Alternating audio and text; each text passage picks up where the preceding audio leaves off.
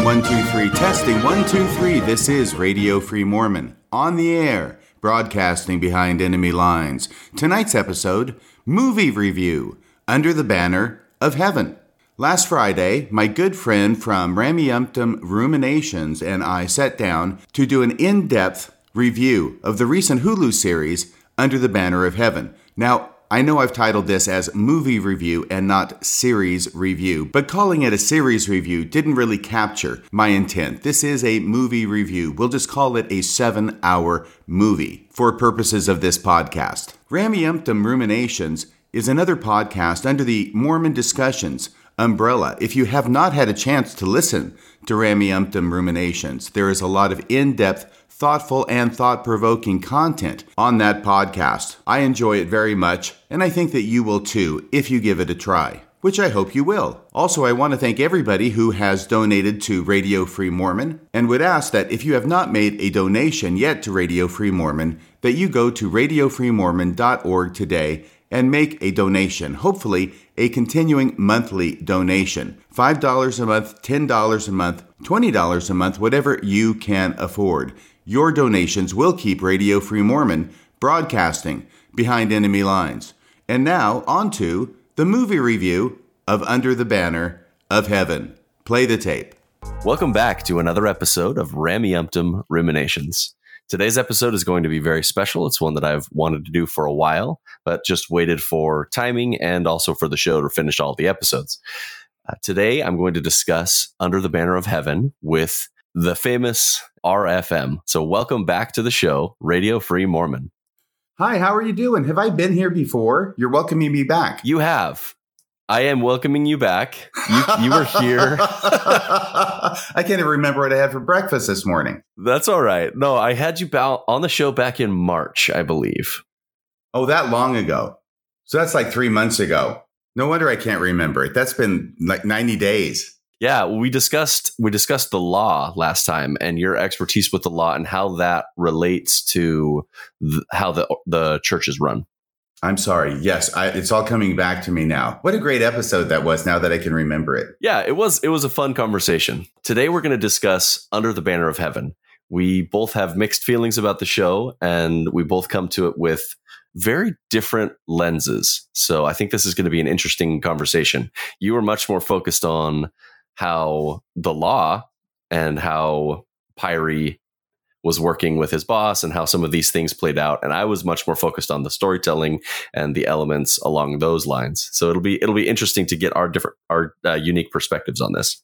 Are we supposed to give a spoiler alert yeah, let's let's say spoiler alert. Now I know it wasn't released uh, over the pond, so I think it's just in the United States right now, maybe Canada. So for our listeners uh, abroad that haven't seen it yet, yes, there will be spoilers. I'm sorry to say, Brenda dies in the end. I was really hoping when I got to the last episode that she might get away. It's funny how that is, like knowing how it's going to end. You you know how it's going to end from episode one, and you still root for her even though you know it's it's not going to end well for her. Yeah, and I know that that sounds uh, like I'm just being funny when I say that, but there was honestly a big emotional part of me that really wanted her to get away, and I was being crushed at every step along the way when she's trying to get away, and she's got her sister telling her to say, to stay, she's got church authorities telling her to stay, she's got everybody in the world telling her to stay, and I'm going, don't listen to them. Get the hell out of there. When it made for some really compelling storytelling because as the listeners, we know that she's making the wrong choices. We know that all of these decisions will eventually lead to her death, but they they showed it in considerable detail and it was so gripping because you just you wanted her to somehow escape, you wanted her to somehow change history, but that isn't how it ended. I wanted it to be like Once Upon a Time in Hollywood. Good movie. We've got two hours to cover seven episodes. Yeah, I think we might be able to do at least one or two in in uh, in two hours. We got to do all kidding. seven though. No, seriously. If I went into the detail, I, I've watched this. I've watched it again in order to prepare for this podcast, and I will tell you that there's a lot that I did not pick up on the first time. This series does reward multiple viewings. Yeah, there's there's a lot going on. There's a lot of like beautiful like one line zingers that are just so quotable and memorable. I wrote down a bunch of those. Like it's there's a lot to take from this show. I think both from a believing perspective and a non-believing as well, because they they did a fairly good job of portraying some of the positive and negative aspects of the faith. I think just about every kind of Mormon and even fundamentalist Mormon was represented somewhere in this series. Oh yeah. One of the complaints, at least speaking to some believing members, that I have heard is that they they showed a lot of the temple and they showed the temple garment and some of the rituals that have been previously taken out. I don't think you can tell the story accurately without depicting what they showed in the temple. And specifically, what I want to bring up is there's a 19th century short story writer. His name's Anton Chekhov. One of his main points that he would always tell. Never heard of him. Did he have a cherry orchard or anything? So Chekhov has this writing principle that he would tell all of his friends as they were trying to trying to um, write, and it's this principle called Chekhov's gun. What he says is that if you show a gun in Act One, it needs to be fired in act two.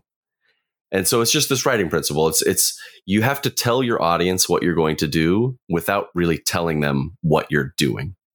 And the whole show they're talking about blood atonement. They're you know blood atonement is mentioned every single episode. But you can't fully understand what blood atonement is, especially if you've never been through the temple, if you don't actually show the ritual.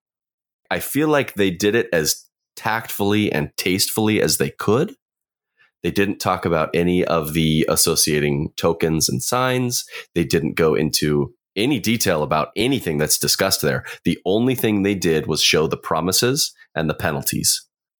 From my perspective, you cannot tell this show, you cannot tell this story in a compelling way for the viewer to understand the murders without that knowledge. So if you don't come to the table as a member of the LDS church or any of the offshoot branches of Mormonism, you are not going to understand why she was murdered the way she was murdered. You have to have that knowledge coming into this. Right. And I, I agree with you about the penalty, especially the slitting of the throat. And this is uh, in one of the episodes. We, we, we can get into that later if we have to, but this is basically the entire series like a movie at this point. Yes, um, the slitting of the throat, very poignant and foreshadowing with Brenda doing the um, the sign of the slitting of the throat on her wedding day in 1982, I think it was. So a couple years before the murders in 1984. I think that um, she didn't quite understand that it's supposed to be with a thumb because she sort of does it with a, her finger and her her forefinger and her thumb put together, almost like she's unzipping her throat. But it's her first time through, so we can forgive her that much. Yeah, I'm sure that that she'll be forgiven. Um, now, I didn't go through. I I went through after those were already removed. So um, the only times I have seen it has been in videos like this. You don't know what you missed. oh, I do. I, I've done the research and uh, yeah, it just kind of baffles my mind. But that's a conversation for another day. this is another example, though. I want to use this. Uh, first off, let me tell you that I think this is a remarkable series, incredible acting, incredible directing. I think there were some places where the writing could have been tightened up, perhaps. And this is a good example because you mentioned that the only thing being shown from the temple was this penalty, but actually, there's a flashback within the flashback. It sounds like we're in the book of Mosiah now, but there's a within the flashback of going back to her first time to the temple. Then she's talking to her sisters in the creation room, which obviously they reconstructed for this, and they use it as much as they possibly can because I'm sure there was some expense involved. But uh, and I'm, I think it's the creation room in the Salt Lake Temple. I've never been to that temple, but I've seen the pictures before. It looked more like an Idaho temple Oh, really? Okay, so maybe it's an Idaho temple. I've been I've been to some of the Salt Lake ones and some of the Idaho ones. There were more motifs of like nature and like deer and elk and such in the Idaho temples. And so that's kind of what it was more reminiscent of. And if her parents lived up there, that would make more sense if she got married where her parents live. Yes. Good point. However, in that flashback within the flashback, now she's talking to her sisters in the flashback and they're doing the temple sign, but then she flashes back to having the washing and anointing done on her. And I think this was very tempting to the filmmaker. My, by the way, let me preface this by saying that I always remember back when I was in drama class in college and our teacher, Jim Daniels, I hope I'm pronouncing his name right. Was it McDaniel? Anyway, Jim. He'll probably forgive you. I hope so. Anyway, he, he talked to us about, you know, there are no right choices in acting and directing, by the way. There are not right choices and wrong choices. There are perhaps more effective choices and less effective choices. So it's not something about that's right or wrong. It's more different. So I'm not here trying to judge anything other than putting my opinion into it. And so this is just my opinion, and other people can have different opinions, and that's fine. So my opinion is that it's very tempting to want to cram so much into this series that it becomes a bit diffuse and it loses its focus. And I know it was tempting to want to put that in there, but the washing and anointing bit really doesn't support the theme of the movie, which is the violence there's this weird, you know, kind of, she almost touched my private parts, is what Brenda's telling her sisters. And uh, she's shocked by it. And I get it. It's just that we have a limited amount of time in this series to tell a story. And this is one of the most painful things that I have to do on a limited basis with a podcast, or I'll have ideas that I want to share, but then I have to say, wait a second, that doesn't really support the theme of my my particular podcast that I might be doing. It has to go on the cutting room floor. And those are very difficult choices to make. I think this might have been an example where that could have been left out because what it ends up doing is not supporting the theme of her cutting her throat, which is, of course, the link between the ancient Mormonism and the violence associated with it and modern day Mormonism. There are these vestiges of the violence in the Mormon past that continue into 1984 with the penalties in the temple. There's a few other things that they do that I think are very good. But when you add in the part about her getting washed and anointed and her feeling uncomfortable about it, well, that may be a valid thing to have. It ends up detracting from the penalty, which is the main point, I think. Yeah, I, I completely agree. I feel like they they did a number of scenes that felt um, as though it were fan service. I don't know if that's a term that you're familiar with, but they um when you have a target audience, you know the main people that are gonna that are gonna love and enjoy your show. You'll do a scene or show something that will make your audience cheer or root, but really does nothing for the story. No nothing compelling is actually happening. And that's that's kind of the vibe that i get from some of these scenes. They're appealing to this ex-mormon community that's going to devour this show. But it doesn't do a whole lot for actually for the overarching narrative. And in my opinion i think that that they should have cut some of these things and give more given more emphasis to some of the storylines that that really needed an extra scene or two to be compelling and and we'll get there down the road. But uh, specifically, the the storyline I'm referring to is the the women's suffrage, the where they're uh, being oppressed by their husbands, um, leading up to the finale, and I felt like it wasn't as emotionally compelling as it could have been had they cut out some of these scenes and added some some more um, scenarios that would have given more drive to these other women's stories. Okay, very good. And I know that you had mentioned in our phone conversations leading up to today, to today a character that you felt was somewhat superfluous that was given a good deal of time to, which is the fictional detective Pyre, his mother. I feel like the way that she was handled, um, it, it felt like her whole storyline apart from episode one or two and in the first episodes of a show you're always going to introduce a character. You're always going to you're going to show them why they're unique why you should care about this person. And having a mother with dementia is an excellent character background. Um, you know it really makes you feel for his his personal life in the first few minutes of actually getting to know him. But when you continue to have her in the story she doesn't do very much for the actual narrative that they're trying to tell and I feel like the rest of her storyline was just to get to the to the zinger in episode three, or was it four? When he's with the bishop, I think it's episode three.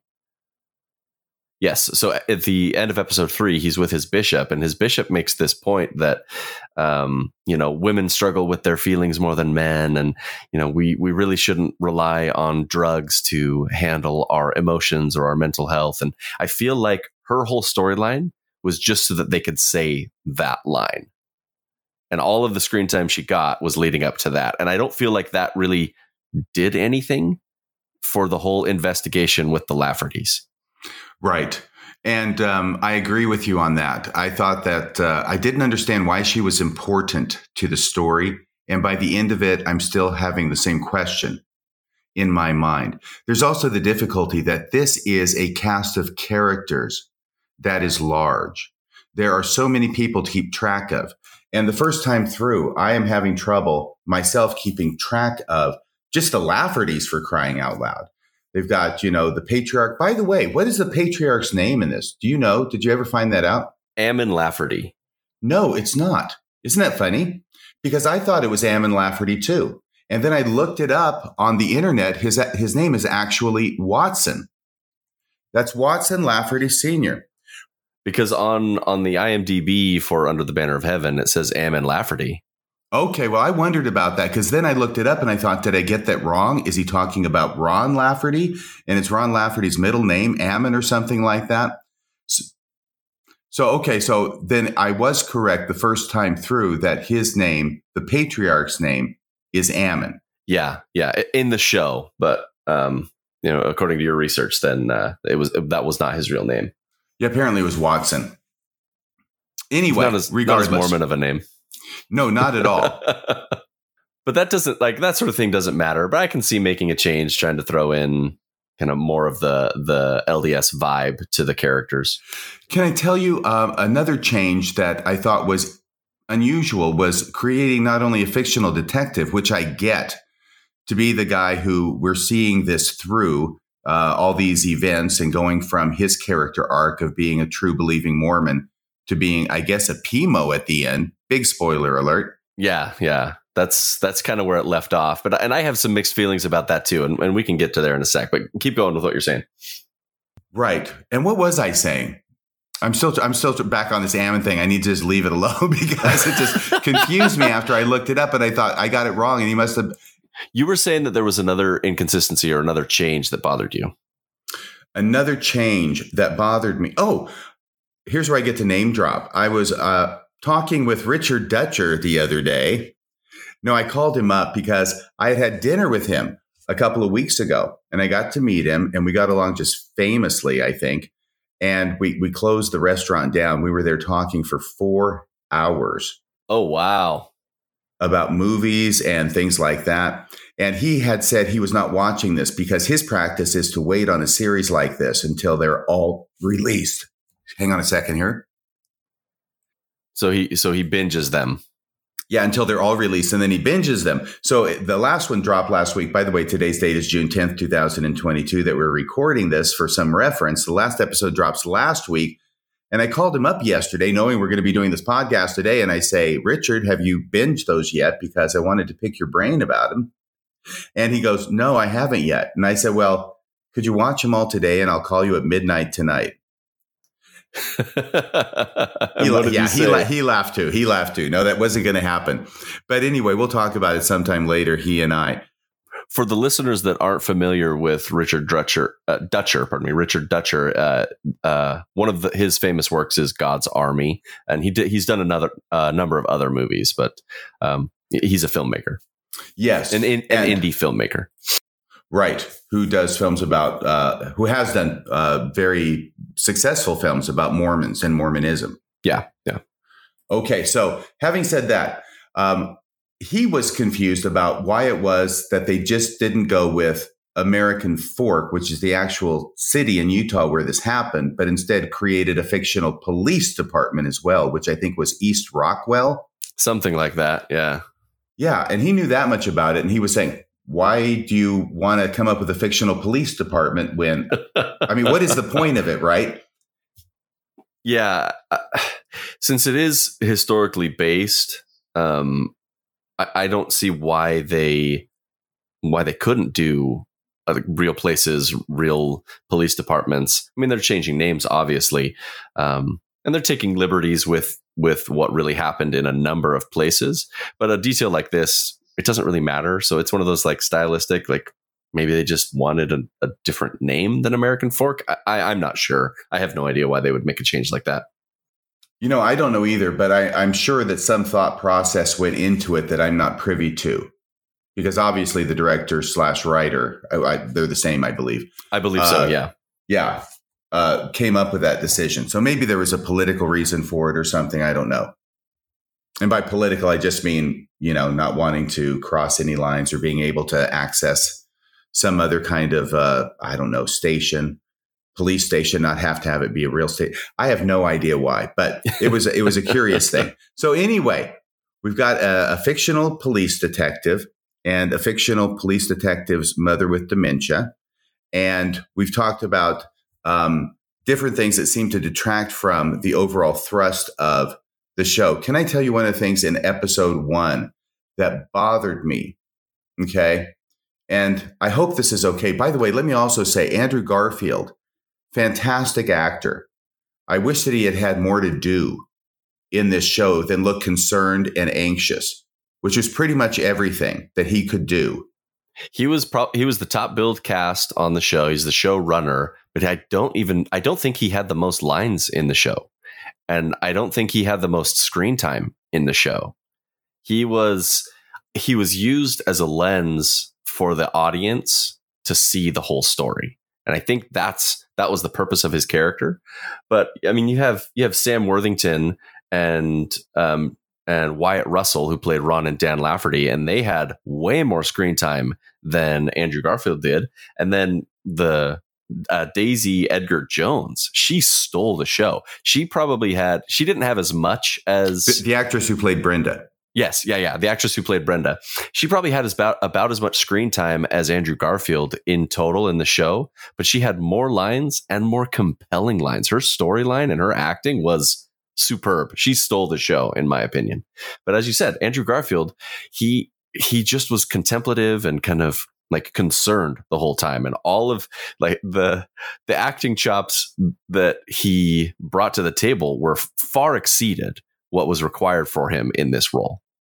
Right. And I did not expect that Andrew Garfield, who, by the way, is and will always be the best Spider Man. Oh, I 100% agree with you there. 100%. I was watching the very final scene of the very final episode where he's out there at the lake watching the sunrise with his mother and his arm around her. And I got a total Aunt May vibe from that scene. That's fantastic. well, anyway, anyway. So having said that, and, and the, the guy, I'm sorry, Sam Worthington did an incredible job. So did and the gal who played Brenda, whose name you already mentioned. Yeah, Daisy Edgar Jones. She did an incredible job. And uh, so did um, Gil, the guy who played Bill Taba, Pyre's detective partner. The Pyre. Yes. Yes. Uh, yeah, Gil Birmingham is his name. Yeah, he did I've got fantastic. IM I've got IMDb, IMDb right here, so I've got all their names. Perfect. they did so great. And I, I want to say that out of everything, I thought that there were so many wonderfully constructed, directed, and acted scenes in this series. And we'll talk about a few of them. I just felt like the the sum total of the series didn't quite okay, the total of the entire series did not equal the sum of its parts. Yes, that is an excellent way of putting it. I feel like they had the buildup um, was phenomenal. You and I had a conversation early on. I think we had seen three episodes, four episodes, and you had a lot of complaints, and I was still like, you know, doe eyed, like loving where it was going, loving everything about it. I tend to ignore some of the inconsistencies, and I'll, I'll give allowances for things like that more than um, more than others maybe. But uh, i was coming into the last few episodes really hopeful because i loved everything that they were doing everything that the actors and actresses were doing in the show. But i feel like episode 7 they just could not stick the landing. They had everything set up to be a phenomenal miniseries, but they just there was some emotional drive that I felt was lacking in the story right at the very end. It was like the last season of Game of Thrones. Exactly. Exactly.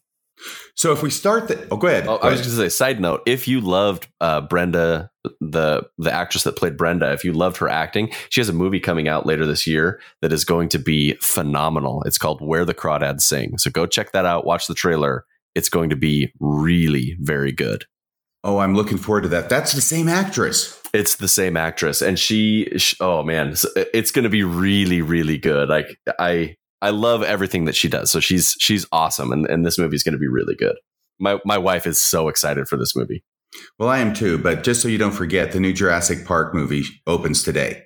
You know, I had a friend that watched it last night on opening night, and he No, no, no, no! Don't do the spoiler on me. no spoilers, no spoilers. Does it have dinosaurs in it? There, you know, I've heard there were dinosaurs, but I can't confirm or deny. Yeah, in this movie, the dinosaurs are played by uh, Jeff Goldblum, Laura Dern, and Sam, whatever that guy's name is. I can't remember. That was good. That was pretty good. Thank you. That wasn't too bad, was it? All right. I interrupted you. I can't remember what we were saying. Okay, let's go to the beginning, all right? Because Yeah. a lot of the things that bothered me about this have to do with police work, all right? Uh, because And, it and seems you like have in the- some um, some knowledge of police work and uh, the inner workings of the law, if I'm not mistaken. I have a little bit. I've been a, a, an attorney practicing criminal law and working closely with police for over three decades.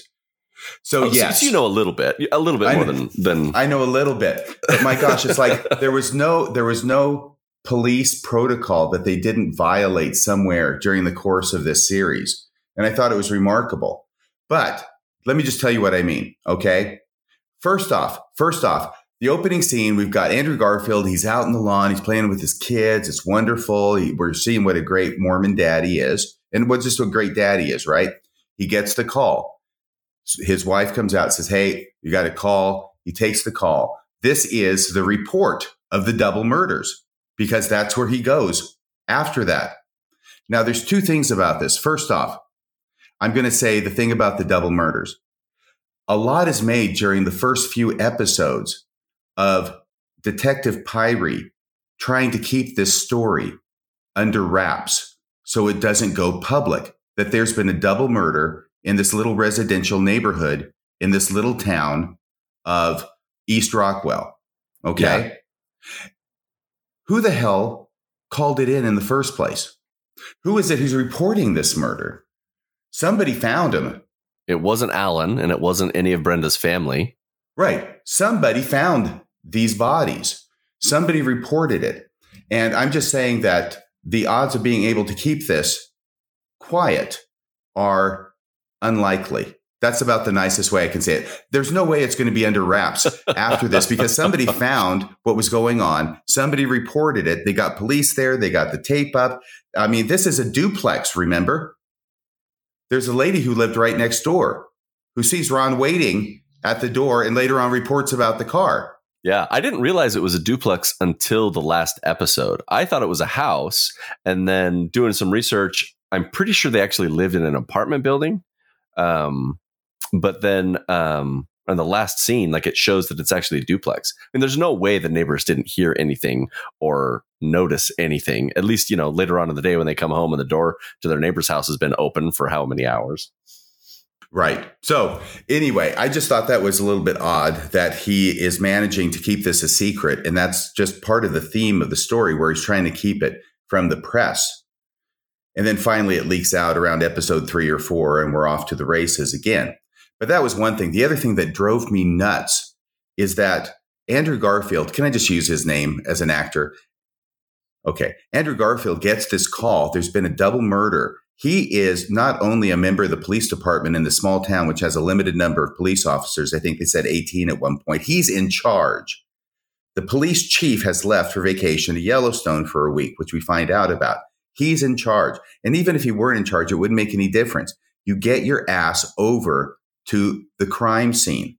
All right. You don't take the time to change out of your jeans and your shirt that you've been playing around in the yard with your kids and put on your suit and your white shirt and your tie. I understand getting your badge and your gun. Okay, that's fine. But he's taken all this time and I'm going, what the hell are you doing? Get your ass to the crime scene. Okay. Now the, the dead bodies don't care what you're wearing when you show up. But it is such common knowledge now. I think it's out there. The general public understands through TV shows and other things. The first several hours after a murder are the most critical because, believe it or not, the people who are the murderers are not standing still waiting to be caught. They're on the move. all right. They are on the move.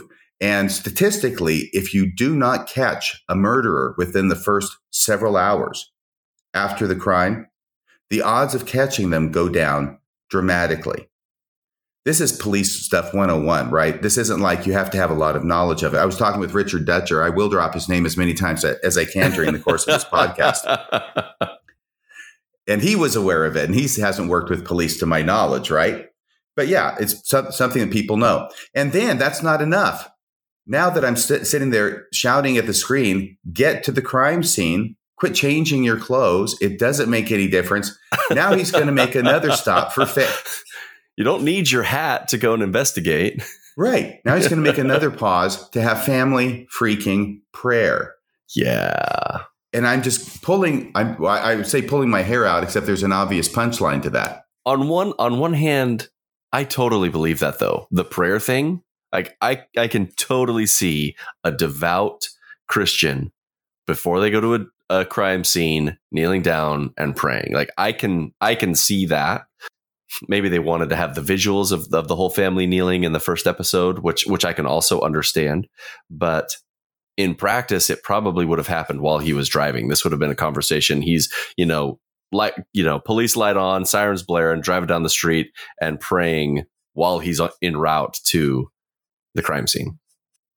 Right. And so this is another thing that this will happen throughout the series, where it's only over the course of four or five days in the series between the murders, murders, and catching Ron and Dan in Reno.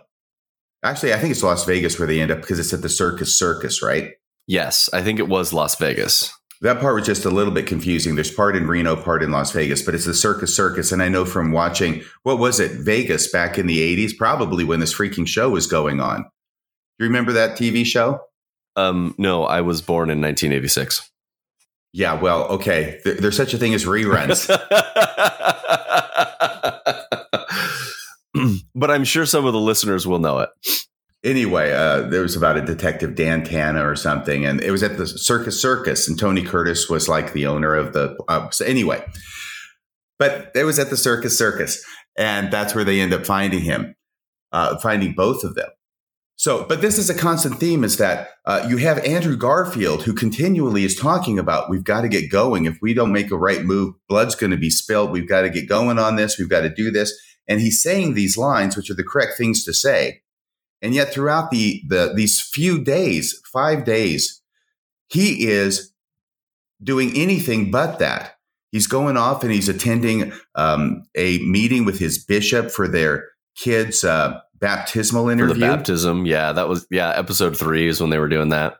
Yeah, and then he wants to talk to his bishop some more after that about blood atonement and his his mom, and you know, uh, she wants to kill herself. Is that okay? Like he really needs some instruction on that. No, it's not okay, but she can have medication, right? So, and then he's, he's just meeting with. Well, it's not recommended, but women struggle with their feelings more, is what he said. Well, yeah, and they struggle with their feelings more. And by the way, you wouldn't believe the number of women in this congregation who are on medication. Andrew Garfield.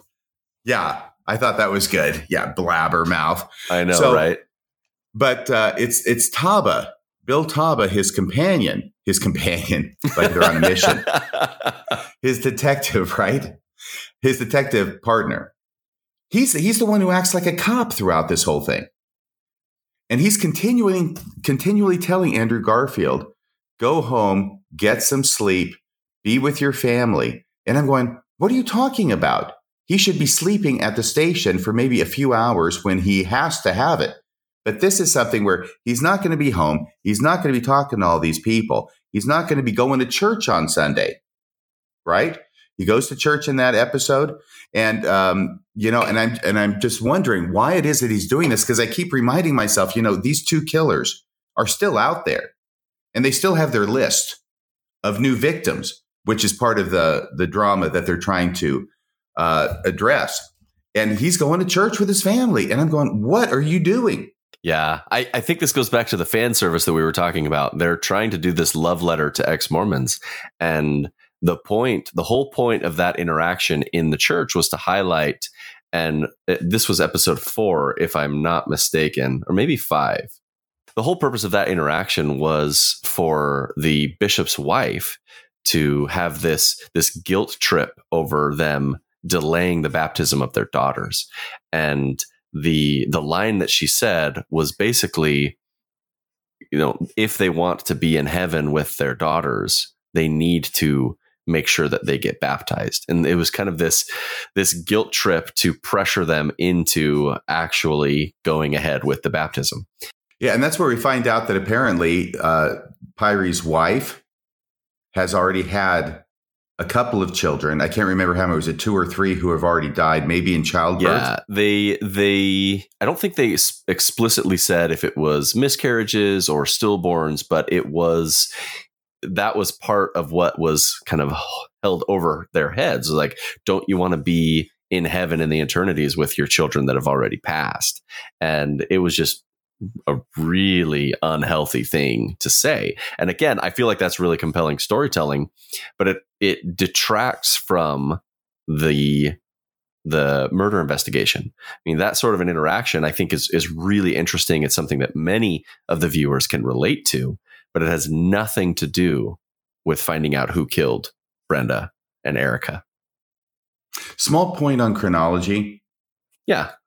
All right. So we find out in episode seven that four days have passed since the murder. Okay. I mean, that specifically, we, we get a, an absolute pin on that four days because he's talking about it's been four days since the murder, and uh, Andrew Garfield's comparing that with when things are happening with Diana, Ron's wife, right? Who's now in Florida. Yeah, yeah, yeah. To track to track her down, she's gone missing. Yeah, and becomes this other huge distraction. I think. But I went back and I checked. And in 1984, Pioneer Day, which is, of course, July 24th, and you can double check me on this right now. I'd appreciate it actually if you did.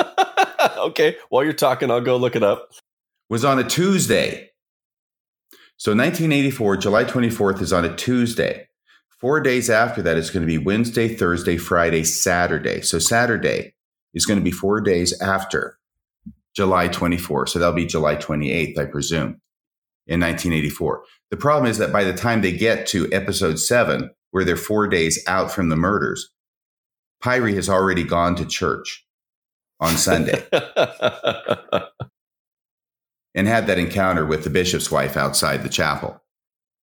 Uh, July, yes, July 24th, 1984 was a Tuesday. So four days later would put them on Saturday and they wouldn't have gone to church yet. No, I mean, so that is such a small point. I'm doing that mainly just to show that I really did try and crunch this down and try and do some investigation. That is not a huge thing in my mind. I, I feel like the motive for some of these scenes was to highlight the um, harm and some of the things that people say within these religious communities that I think is important, but has nothing to do with the story that they're telling. Right. And I think it's at the end of episode one where they finally locate Robin Lafferty. Mm-hmm. And they locate him. And, you know, I'm not going to go through all the details of how it is that they locate him, although I, I wrote them all down. The thing is that they find him at a hotel on with the second floor with his whole family. They're led there by somebody because they put out an APB on guys with beards. Yeah. They get a call from this convenience store guy and he says, Yeah, there's one over there. And uh, he's in this motel. So they bring the entire East Rockwell Police Department with them, which is apparently 18 guys. And they've got Pyre and they've got uh, Taba with them. And they all go up the landing and they all go through the front door. And of course, then they find out that Robin has jumped out the back window and is heading across the field. And I'm just thinking, why? Okay. Anytime police go to arrest somebody in the front, they're going to put other police in the back.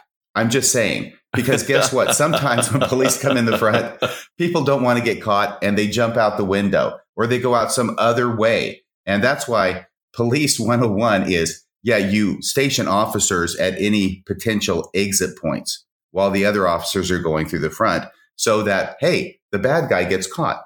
But they didn't do this here. So he jumps out the window, starts booking across the field. No problem. They find him anyway, right? They find Robin. Yeah. And then a very strange thing happens, I think, which is that Taba's there, Pyre's there, and Taba now gets all concerned about Pyre and his family because Taba's saying, This guy knows you from church.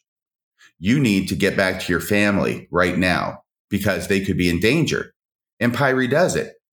And I'm left scratching my head because they're putting Robin Lafferty in custody right then. They're arresting him. They're taking him down to the station.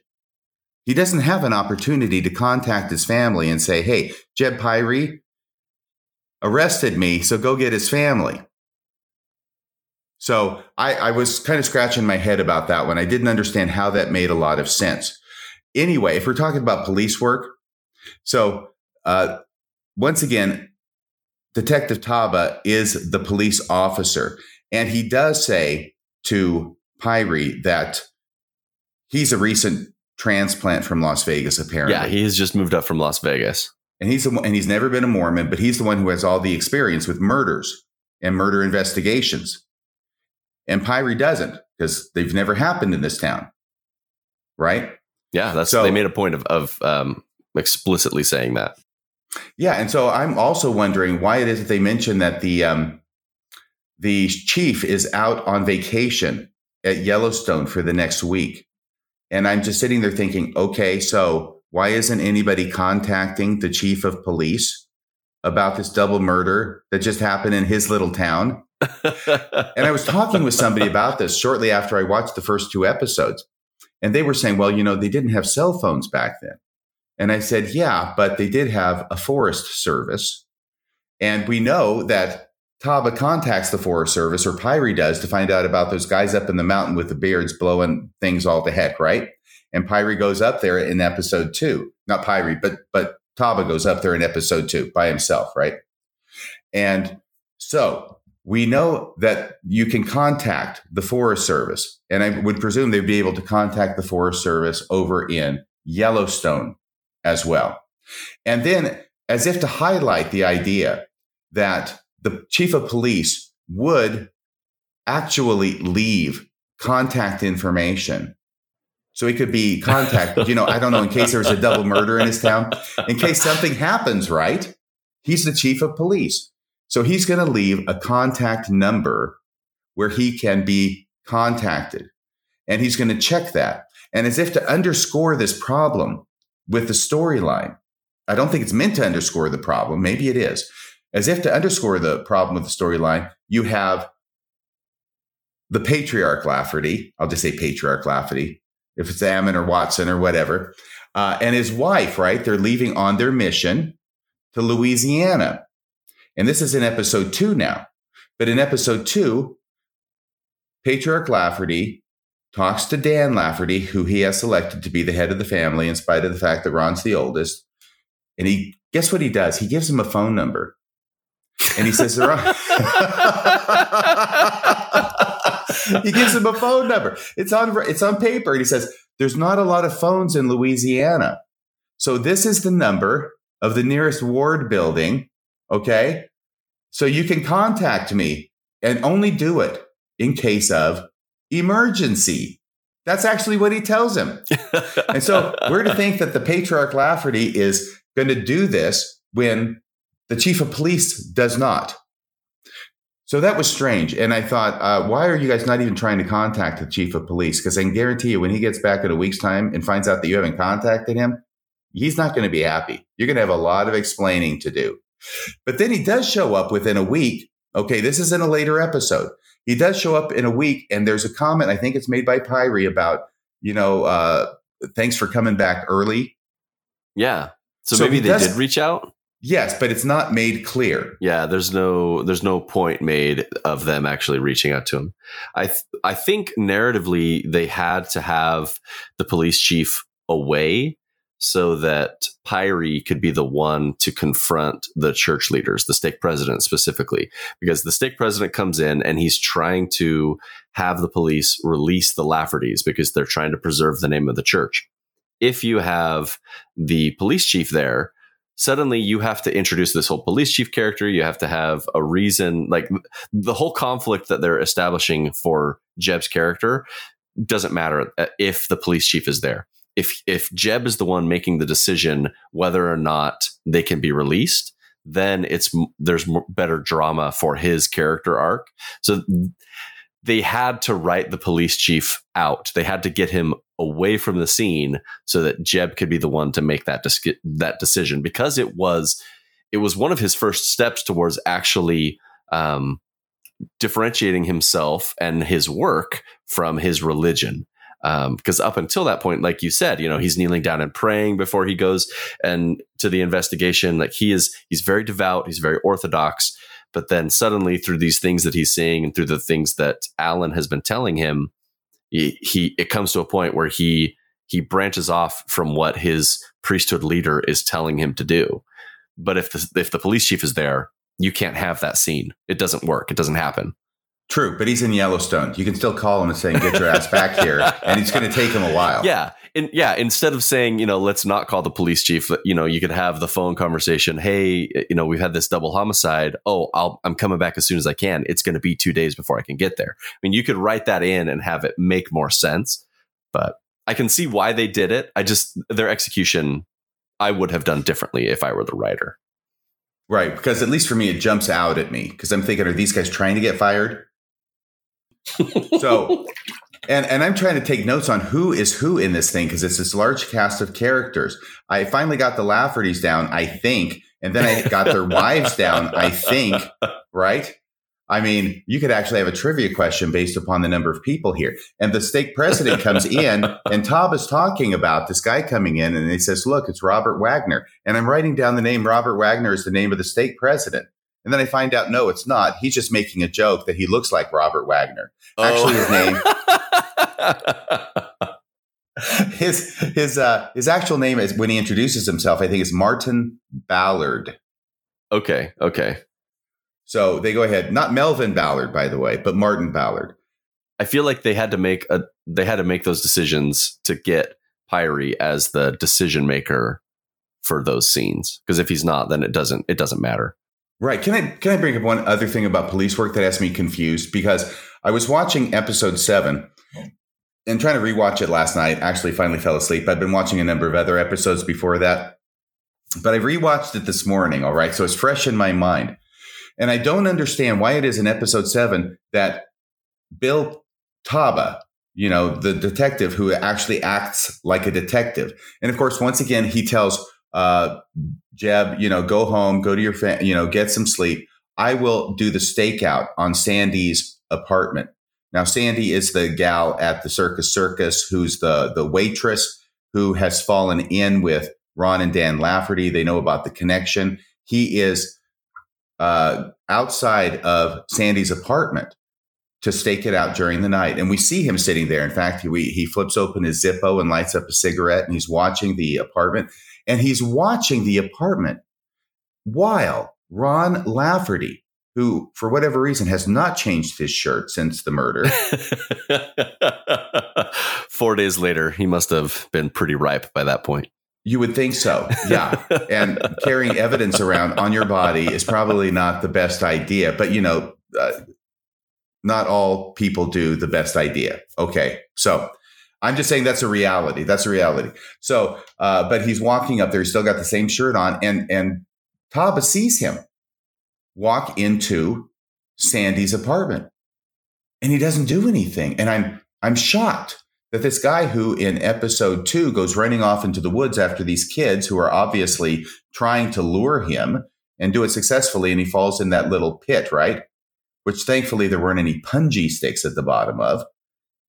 So he just hurts his leg, right? But he keeps going. And uh, this is, but this is his character that's been established in episode two But now he just sits there. He doesn't call in. He doesn't do anything. And so there's no, there's nothing that happens there except he watches Ron Lafferty go into Sandy's apartment. And then later on, they have to go through this whole thing of catching them at the casino. And this is especially confusing because um, Taba tells Pyre in episode seven, Pyre is just so focused on rescuing Diana, who's now in Florida. And apparently jumping at shadows. I mean, she's very scared. We can understand that. But she jumps at this, she jumps at that. She grabs the kids. They're on the videotape at the convenience store. They're running, they're running. And so obviously, Ron Lafferty must be in Florida trying to blood atone Diana. Yeah. And, but he's not. He's never there. He was never in Florida. Instead, they end up finding, oh, his, his, his, right before they fly off to Florida. I'm going, what are you doing? What are you doing? You've got Ty, uh, Pyre and Taba, the two detectives who are investigating this case, and they're trying to find these guys, right? And they think that Ron is in Florida. Okay, well, we know that the phones work because they call that detective in Florida who's a female, right? And it kind of surprises Pyre, but she's the one who acts as really super professional throughout this whole situation, I think. And yeah, why would you be flying to Florida to find Ron Lafferty when you could send a picture, you know, this is what actually police agencies do. Send a and picture. This is the man we're looking for. He's he's the one that we're worried is coming after Diana. Right. And that would, uh, you know, if they went over there, that's fine. If they're only after Ron, maybe. And if they really know that Ron is there, maybe. But it's much faster to actually make a phone call than catch a flight to Florida. And thank God they they're on their way to fly to Florida. And then they find out, oh, well, Ron Lafferty's green Impala was just spotted. Where was it? In Wyoming? Yeah, something like that. They had ditched it along the way with their two friends. Right. And actually, so they go there and they all go up there. I don't see any police going in the back, but that's okay because nobody runs out the back again. so they go up to this house in Wyoming and they find the two guys, the Rick and the the the, the Chip and the Rick, right? The two I don't, I don't recall their names, but it was the two friends that were l- only loosely associated with either the church and this school of prophets. I don't. Their motivation for being there, like, totally escaped me. Well, the story was, and there were four people in the car. Uh, the story was that these two individuals, excuse me, after the school of prophets broke down, that Ron and Dan started trying to recreate it by proselytizing new people. Gotcha and that Sandy was one of those at the Circus Circus, and that Rick and Chip were two of the others. That they're trying to get together into this uh, this new school of the prophets. So that they tr- they do explain that. Once again, going back over it and really trying to pay attention and take notes, I found that many of the questions that I had the first time through actually did get resolved the second time through. A big question I had, which was confusing to me the first time through, is when Dan starts practicing polygamy. And his wife, Matilda, um, she's they've got these two girls. And then Dan starts, he's playing with them, you know, kind of, you know, tickle, tickle, if you know what I mean, in the bedroom. and then he starts talking about marrying them. And I'm going, what are you talking about? You're going to marry your own daughter? And I'm starting to think, and I'm thinking, is this your own daughter? Or is this or, or who are these girls? She was not his first choice. He wanted to marry her sister, um, but settled, I think is the word that they use in the story, that he settled for uh, Matilda.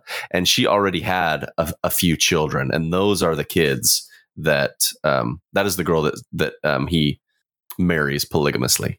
Yeah, he has two. She has two girls, and this is what I meant by going back and watching it again because she does say that explicitly in the first episode. Matilda does talk about her two daughters and this marriage to uh, Dan not being her first relationship.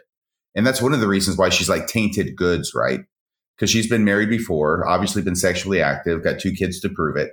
And so they are her daughters and Dan's step daughters. Yeah. Okay. So that's what I mean when going back, I can see that they're setting things up. Um, can I mention something else? I not to take over your entire show. Okay, so some really interesting things that I started seeing had to do with uh, the way that Taba becomes a role model or a teacher to Pyre. Yeah, he fills that that sage archetype for Pyre, where he's um, whenever Pyre has a question or a problem, you know, it's this this wise counsel that he gets from his from his Paiute friend. Yes, and don't say Tonto. no. okay, don't do that. No, but he but he really is a very very strong character, and he's the one with the experience. He's the one who acts like a detective. Except that in the first couple of scenes, um, this isn't really an except that. Uh, this is and in the first couple of episodes, we have Taba, who has been specifically directed by Pyre to not notify Brenda's family about the fact that she's been murdered and also the her daughter, her 15 or 14 month old daughter. It changes depending upon uh, the accounts I read, but it's right around there. And, you know, it's just remarkable to me because that is so against protocol. And Andrew Garfield is coming up with a reason for it, which he says, before I talk to them, I want to know all the answers because I don't want to have to talk to them twice. Yeah. And I'm just thinking, what are you talking about? You think you're somehow getting away with just talking to this family once? And, and by the way, you've got no, you've got no real leads right now.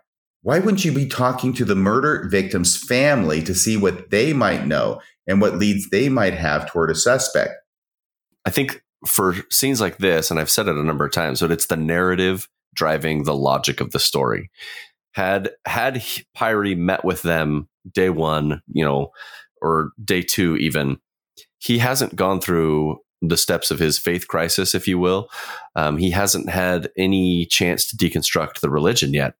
So when these letters implicate a member of the 70, he's not going to believe that. He's he's going to side with the church because that's where he's coming from. It's not until later on in the storyline where he has defied a stake president, where he has defied, you know, the council to to maintain the good name of the church. I mean, he's he's taking these steps and he's slowly shifting um, his view of the church. Had he done that day one, he does not confront he does not suspect foul play in the church. And and you suddenly have a whole different story. For a decision like that it's it's narrative driving the logic. There's no other way to explain it. Good point. So going uh, with uh, something that i do see happening that is very intentional i think that's very interesting in the story is that taba he gets over to oh i think it's robin's house and they got stuff that's burning you know. They're trying to find robin this is before they they encounter him at the hotel and arrest him right? Robin Lafferty. And uh, so he sees that stuff. He calls um, Pyre, tells him what's going on, makes a comment about most good Mormons don't go to Disneyland with, you know, leaving a, a fire in the backyard and uh, fresh food or whatever it was in the dumpster. But uh, but then he calls. He goes directly against Pyre's orders. And from Robin's house, he makes another phone call to Brenda's dad. And he advises the family that Brenda and their their granddaughter uh, are dead. And so he doesn't get back to the Taba doesn't get back to the, the station before Pyre's been contacted by Idaho police about it. And now he's really pissed at Taba for violating his direct order. And so they have a confrontation and there's a little bit of racism talked about, you know, by Taba and uh, which I thought was a little much, but uh, it's okay. Only because he's doing it directly to um, Pyre, who I think he understands. Uh, doesn't feel that way. I, I really liked their relationship. I liked the banter between the two characters. And so I feel like whether or not he understood that maybe Pyre had some latent or unconscious racism, I think he did care for Pyre and he understood him. Yeah, I think so too. But uh, the main thing isn't that confrontation. The main thing is that Taba goes against Pyre's direct orders in contacting the family, which sets up and serves as an example for Pyre to go against his chief's direct orders about not mentioning anything about fundamentalist Mormons being part of their investigation when they have the press conference. And of course, Pyre, he does get pressed He's not going to say it at first because he's got direct orders from his police chief. Don't mention anything about fundamentalist Mormons because, you know, the world doesn't understand the difference between us, the true Mormons, and those crazy fundamentalist Mormons, and they're going to think it's the same thing. Which I I have never understood that. A side note, like I, I get the motive for not wanting people to research some of the history and the motive for fundamentalist Mormonism, but the idea that you can't say that there's another branch of the church like just does never has made sense to me. Like why can't you say that's not us that's these other guys like the ones with the beards. Yeah that doesn't sully the name of the church at all. Like that just does not make sense to me and never has. When i was a believer and on my mission and other times when people confronted me with something like that it was such an easy explanation. Like no that's not us actually and then you can explain why. Like it's it's such an easy conversation. Like it just that just never has made sense to me. Right.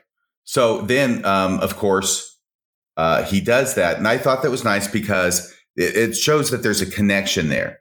There is storytelling that's going on. There's foreshadowing. There's also this idea of Taba playing the role model. That even though he pisses Pyre off by going against his direct order, now that gives uh, Pyre the cojones to go against his direct order.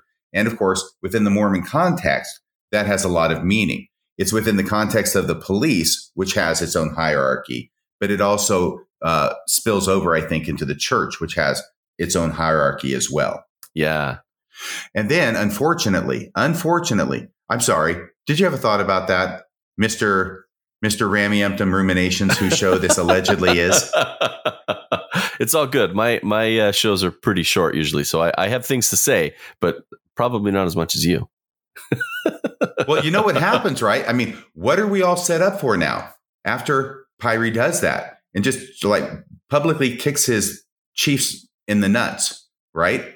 Except nobody else knows that he's given him this directive except the chief and Pyre and and Taba and Taba. Taba heard it, and they had a, a really like tender moment right after that scene where Pyre has just stood up to his boss and Taba, like they have this really sweet moment. I think I wrote it down. Let me see. Was that episode four or five? Oh, well, I could look it up, but you mean the one, uh, pardon my language, but I'm goddamn proud of you? Yes. Yeah. Yeah. I like that. That just brought a tear to my eye. Like in so many of their interactions, they're such different people, but they see each other more clearly than anybody else. And they they're okay with their differences and they respect each other's differences. And I, I thought their interactions were the best part of the whole show, at least for me. And you know, I I said that at first too. Uh, I believe that it's certainly one of the strongest parts of the whole show, and I would have said that their relationship is the strongest part. And maybe it is. It's a matter of opinion, of course. Uh, but then I kept thinking about Brenda. Yes, her acting was like knockout performance, like just amazing. Yes, and she got to do so much to show how good she was, how strong she was. Oh, and by the way, by the way, the press conference, right, gets tied back into Jacob, the one who has the mental problems, the Jacob Lafferty, right? I think that when um, Ron is withholding medical care from his dad and causing him to die. That's right. Yes, he's making reference to the fact that they did the exact same thing to Jacob, and that's why Jacob has um, a handicap as an adult. I think it there was a problematic birth going on. Oh, was that it? I thought so. Once again, it's hard to understand uh, Patriarch Lafferty at this point because he's so debilitated and on, on his deathbed, right? Well, th- you got to watch with subtitles. That way you don't miss any of the oh, words. shoot, subtitles. Why didn't I think of subtitles? I honestly, I don't watch anything without subtitles. I don't know. Something bothers me. If I can't understand some of the dialogue, I just get really irritated. So I, I have to watch with subtitles, even if I've got, you know, volume loud enough to hear. You know what I hate about subtitles? Hmm. When there's something clever or a joke that's going to be said and you read it before the punchline is given, and it just kind of makes it not funny. no, I, I I can understand that. I can understand that. But he brings back Dan's journal to the police station in episode seven. Jacob does. And then Pyre makes it clear he did it because he saw the press conference on TV. Yeah. And I thought it was sweet that Jacob was talking about, you know, Brenda being his angel. Because, yeah, she was his angel. She was his angel. And you know something? She was also Matilda's angel, Dan's wife. Yes. And that's why watching it this. And Diana, she her character played that savior archetype role for everybody in the Lafferty family, and and it was really it was really well done, and it, I love how they did her story and and bringing it in with Jacob calling her an angel was was really sweet at the end there. Yeah, I thought it was very sweet too. It did piss me off at Matilda though for giving her up for helping Diana move. Now I know Matilda; she's under a lot of pressure. Matilda, you're under a lot of pressure down here. so I understand that in that scene, right, where she reluctantly, but she gives up uh, Brenda in the move of Diana and saying, well, you know, um, she planned the whole, Brenda planned the whole thing. And I just thought, you. Well, she was there too. And yeah, it's. Yeah, it's she was tough. there too. She, was, sort of left herself out of that story, right? But uh, so I understand her doing that, but but still, it made me angry. Yeah, with her that Brenda had been so good to her throughout everything. And then, you know, she just cracks like a nut and throws her under the bus, knowing that she's putting Brenda's life in danger because they sent Matilda over to give her that warning. Yeah. Well, that's like, I, I feel really conflicted with Matilda's character and the actress, Chloe, I, I don't know how to pronounce her last name, Chloe Pirrie or Pyrie. It's actually spelled P I R R I E. Anyway, um, she I think she did a great job in the role, but I don't know that her the way it was written was compelling, at least for me as as the viewer. She I think she was done dirt her character was done dirty in the story. She in the end, spoiler alert, her, her part in the climax is this you know salvation moment it's this redemption moment of diana coming to rescue her out of polygamy but leading up to this she has been a defender of their practices for you know she's pointing the gun at Brenda or pointing you know pointing the blame at Brenda for moving Diana. She's warning uh, Brenda that they're going to kill her. She's she's acting as a confidant to these bad guys. And for me there was not a compelling switch or at least there was there was nothing to me that indicated that she was conflicted at all by these decisions and in order to, for them to have this this redemption arc for her, you have to have that. You have to show that the character is conflicted in order for me to have any sort of emotions about her being rescued. And so that was my one of my biggest complaints with the climax is they they really dropped the ball on giving her a compelling redemption arc.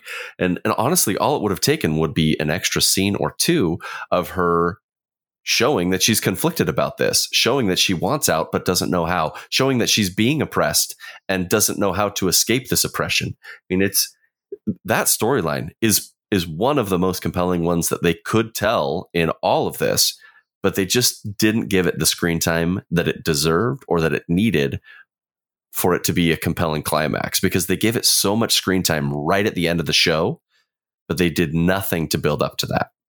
What do you think about the scene where she helps her daughters escape from the house when she knows that Dan's going to marry them? Yes, so that was that's the one time where you do see some internal conflict, but that's before she's siding with them on all of these other issues. You know, mm, that's right. before she has so she does she does get them to escape. She lets them escape. But that's when she hasn't really accepted it. That's, you know, that's before her scene where they're driving and Dan is telling her about polygamy and telling her that that's what they're going to do and they're speeding and they get pulled over and and they have ha- that whole interaction. A great scene by the way. Oh, fantastic. one of those wonderful scenes. Yes. Amazing. That scene was really well done. Um, but this whole that whole escape, while it happened cr- in chronologically before, the way it was told in the story, the escape took place before they had the setup. So at some like to an extent she's already accepting polygamy on one hand but then rejecting it for her kids. But then as it goes down the road i mean there are these other girls that are introduced into it that just they get screen time for one episode and they're never really mentioned again but they're told as wives of these guys. The three girls from canada yes. uh, vancouver bc which is a nod to the fl the fundamentalist mormon yes. group yeah. that exists there they show her character leading up to the climax being complicit and helping Ron and Dan. And for me, for that that rescue and redemption, for that to be compelling, you have to show her conflicted throughout the entire time. And I didn't get that. Okay. But that's that's just my opinion and you know, well you're welcome to disagree. Well, that's fine. I mean, this is why it's fun to talk about these things and listen to other people's insights. By the way, I don't want to leave that press conference. Yeah, yeah, you can And- keep going. And Taba saying, excuse my language, but I'm goddamn proud of you, right? What is a thing that we are all expecting to have happen that never happens? I, I'm not sure. I'm not sure where you're going with that. Let me put a finer point on it. Pyre has just disobeyed a direct order from his chief of police, who's standing right there when he disobeys the order and says, fundamentalist Mormons, right? Yeah, for his boss to come down on him. There's no payoff. Yeah. There is never a, a confrontation scene about that. Yeah, I didn't I didn't think about that. I kept wondering when the hell the, the police chief is going to come in, barging in, you know, blam, stuffing the door and saying, What the hell do you think you were saying out there? If I can change gears a little bit, I've I focused on some of the things that I didn't like. I want to talk about some of the things that I actually really appreciated with um, with the cinematography of the show. One of the struggles that a show like this will will run into when they're trying to depict a faith crisis is how do you portray visually something that happens completely internally how do you put on the screen in a compelling way for the viewer to see that Pyre is going through a faith crisis? And I think that the the editors, cinematography, director, they did a fantastic job of this. What I'm referring to is when in these conversations between Alan and Pyre, when they're when they're talking, they kind of jump around and maybe a little bit of an unrealistic way, but they jump around between telling Brenda's story and the events leading up to her murder and telling church history. And they're going into the events of church history as they relate loosely to the events that are happening a- around Brenda. The the brilliant thing that the director has done here is they do really sharp cuts. And what I mean by that is they'll transition between the present they'll transition from that to Brenda's story, then transition immediately to Joseph Smith's story, then back to the present, then back to Brenda, then back to the present, and they're they're jumping around quite a bit. And intermixed in these are are uh, are scenes of Jeb. Uh, Jeb Pyre, and he's he's got really concerned looks on his face, and they're showing in a really compelling way how he's making these connections between the stories, and it's done so masterfully. Because typically when you do a transition from scene to scene you'll have it really smooth it'll be easy on the eyes but these scenes that they're doing they're jumping so sharp that it's almost jarring and they do it in this this beautiful way to portray this faith crisis. And in my mind like that is that is such an excellent way to portray visually this completely internal conflict by jumping really sharp cuts between all of the things that he's thinking about Yeah, and I thought that that was interesting too. And actually, I didn't notice it as much as when you pointed it out to me because we talked about this before. yeah And I thought that was interesting. And you mentioned the part about the the the first vision kind of yes. thing. Yeah, so I haven't said that yet. I'll, I'll mention it here too. There was another really interesting thing, and in storytelling, um, one of my favorite theorists on storytelling. Well, he was more mythologist, but uh, Joseph Campbell. He has this hero's journey. One of the things that he talks about at the beginning of everybody's story is a threshold crossing, going through the forest, you know, passing, leaving the village, leaving what you already know. Whether you believe Joseph Smith's story is true or not, the the grove, the sacred grove, is a threshold crossing. And it's him going into the forest. He's leaving this world that he knows. He's he receives this inspiration and he comes back out of the forest a different person. And in episode three, they have a really compelling um they what they do is they they show a lot of the imagery from the first vision, but they do it in a way to to highlight the changes that are going to happen very quickly to Jeb.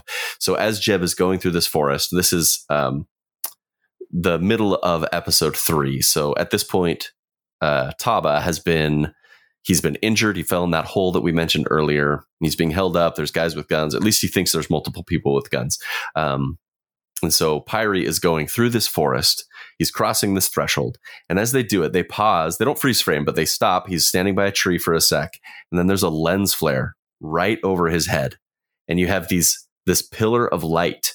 it isn't descending, but you have this pillar of light connecting from the sun directly to Pyre's head.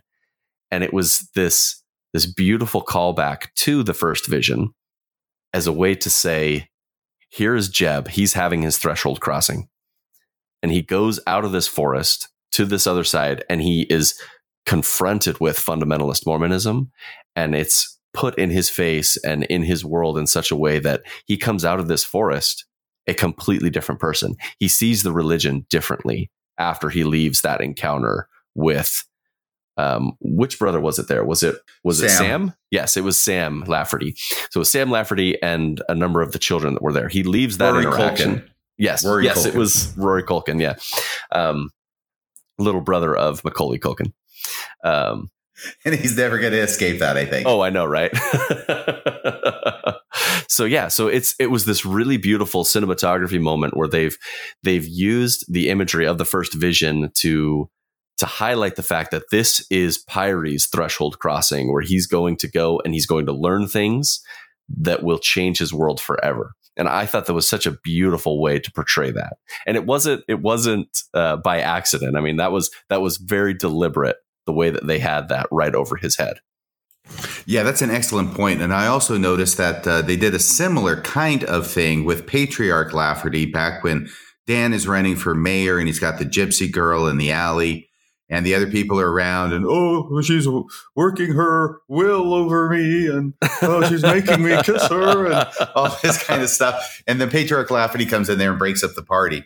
And he's doing his thing right? But right behind him right behind his head is the sun which is doing this like angelic divine glow right over his shoulder as if he represents god. Yeah it's interesting yeah, so I thought there was a lot of beautiful cinematography in this. One of the things that uh, I think that was was the most haunting was in episode one, where you've got uh, finally after Pyre gets his you know his suit on and has family prayer, he heads out in his car and it's it's at dusk, heading up that lonely road. I thought that was haunting. Mm-hmm. Great visuals throughout the entire series. Yeah, and Brenda at the beauty pageant, you know, there's a lot of foreshadowing. It was it was like there was I could see a lot of work put into the setup and the foreshadowing. Brenda's at that, you know, that lame beauty pageant, right? and we know because you know they're not all Miss America pageants, right? They start somewhere on a local level, and that's where she is in Idaho. And she's singing the song from the Rose that was very popular at the time by Bette Midler. But she's singing the, lo- the lyrics. Some say love, it is a razor that leaves your soul to bleed. Yeah. And I picked up on that the second time through. Also, when she's talking to her dad about she wants to go to BYU and study journalism because she wants to read the news, which sounds like kind of an English expression. A news reader is what they call, what we would call the reporter or whatever on TV or the anchor person. And then she says to her dad, Yeah, I'm going to be on television. And my comment there I made was, yeah, she is, but not in the way she thinks. Wow. So, can we also mention this wonderful scene with Brenda at the studio? Yes. Now that was a fantastic scene, and uh, you know what I'm talking about. Everybody who's seen it knows what I'm talking about. Where they lock the door, and mm-hmm. yeah, that that yeah, and he he goes. She wants to you know try and be on the news. Why is it always men? Why is it always men and not women? And the response, by the way, this was confusing to me because she's at BYU. She went to BYU to study journalism. And I'm taking from this that she is at BYU as part of her journalism course, her TV broadcasting course, and they've got a studio there. And this is a professor who's talking with her, right? This is the impression I get. And he goes up there. Uh, let me finish that thought it was confusing because other people thought, well, no, this is a real studio. No, I thought I thought she was a student still. I thought so too, but then in another scene later on, you have Ron and Dan Lafferty at home watching her on TV, doing the news with that same background. Perhaps they were broadcasting BYU, like BYU News or something and that would that would tie it together that would tie it together because of course they would do broadcast because that's part of the deal so anyway so if this is a professor he's mormon and you know she wants to uh, have him ask the people upstairs if she can read the news and not just be doing the the stuff behind the scenes, right? And he says, "Okay, well, let's give it a try." And she says, "Great." She's standing, she's sitting behind the desk, the news desk, and he goes up the the steps, and then he closes the windows, uh, pulls the black drapes over the window so there's Yeah, not ambient light coming into the studio. Makes sense. And then he and then he locks the door. And as soon as he locked the door, I said, "Oh, you got to be kidding me! Here it goes." Here it goes. And of course, there's a reaction from her as well. And then he comes down there and he says, Okay, do this. And she reads something and he says, Now give me a big smile. And so she gives him a smile, says, Oh, you have such a pretty smile. And he walks up to her and he's been like coming on to her so bad.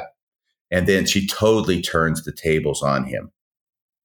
Totally turns the tables on him. Masterfully.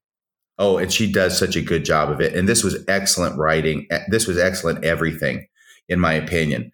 But basically saying, yeah, well, I hope that you'll tell the people upstairs that it would be a good idea for me to read the news because, you know, if I told them that you lock the door on me when we are here alone in the studio, that they might find that newsworthy. It's and such he's a starting to realize line. he's he's just starting to realize she's got me by the nuts, and she's squeezing. And so he going, uh, okay, okay, I guess I'll do that. And apparently it works because then Ron and Dan are watching her later, and she is broadcasting. She is reading the news.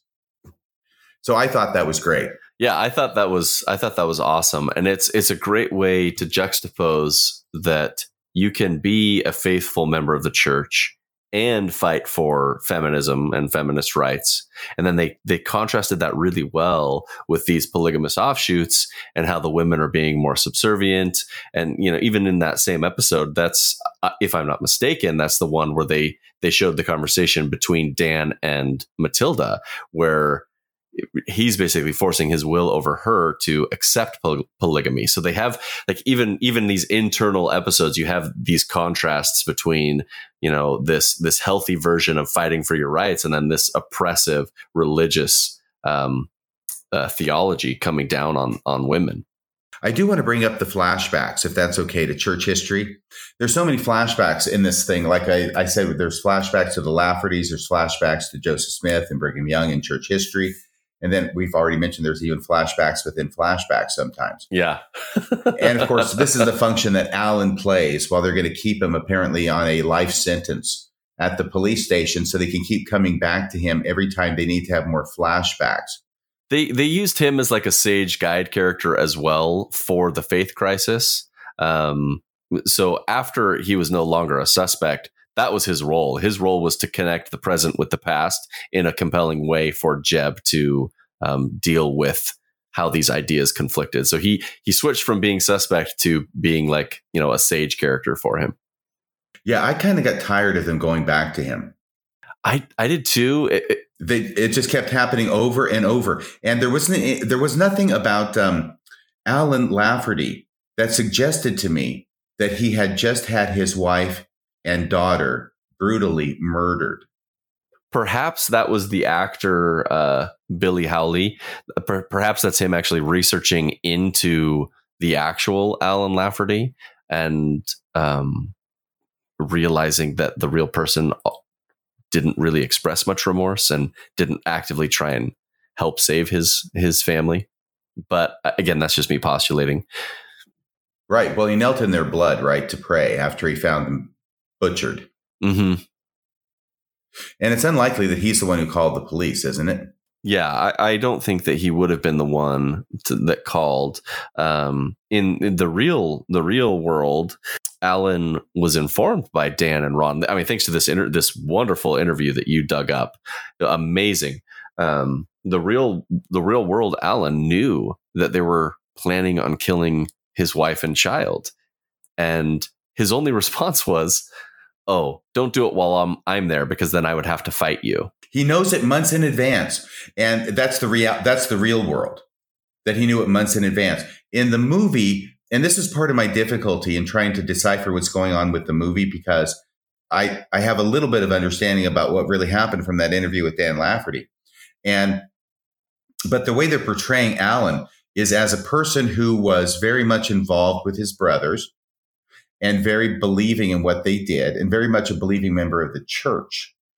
And then he has this discussion with Brenda, where Brenda's trying to get him away from his brother's influence. And he says, okay, but if I do that, then you've got to give me something in return. You got to put your career on hold and we got to start having a bunch of babies, which he does. And which, and this is in the show. And apparently he does remove himself from his brother's influence, but at the same time, he is researching stuff on his own as well. It's not just Dan, or maybe it's part and parcel, but I'm not sure. But he loses his testimony of the church about a year before. And this was confusing to me. Once again, going back the second time and rewatching, to, and then it became more clear that this is why he ends up having a copy of the Tanner's Mormonism, Shadow, or Reality. Yeah, that's the red book that uh, Pyre has in episodes five and six. Right, because Dan tells him, no, Alan tells him, Alan Lafferty tells him that it was in my stuff that you've already seized. You probably have it in evidence, but it's kind of disguised because it has a different kind of leather bound cover so that Brenda wouldn't find it. Yeah. And know that he's he's reading this stuff. So he's keeping the stuff from Brenda as well. But within the context of the show, I understand now what's happening more. And he can be this person who not only helps with the flashbacks on church history, but can also help Pyre understand that there are some problems with the church. Yeah. By the way, I talked to Sandra when I saw that. Sandra oh, Tanner. Okay. Yeah, yeah. What did she say? I said, Congratulations. Uh, this is after episode six top. Congratulations, your book made the show. And she laughed. She says, Yeah, she she only found out about that the day before that episode dropped. Oh, really?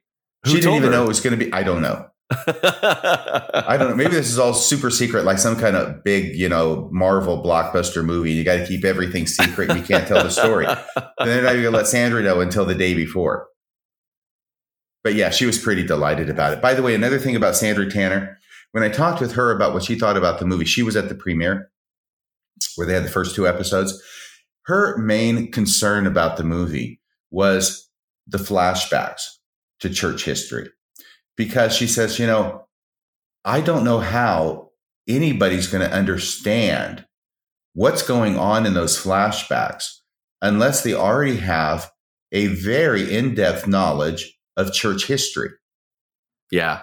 That's that was a, one of my complaints with it is they if they're going to target this to an audience outside of Mormonism, outside of ex-Mormonism, they need to be much clearer with some of the things that they're portraying. And uh, going into going into some of those flashbacks, I was able to follow the stories they were telling and some of the the differences that they made and some of the creative liberties they took with with the events of the past.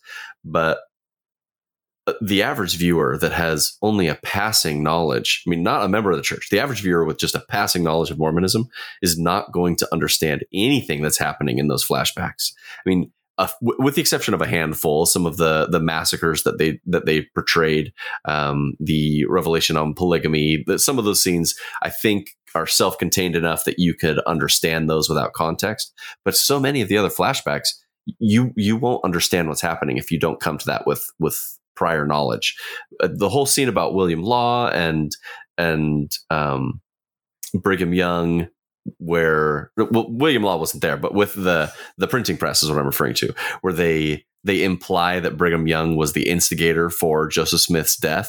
Um, like, if you don't have any knowledge of, of these events, like none of that's really going to make sense, and that's going to be the only perceptive you, perception you have of church history.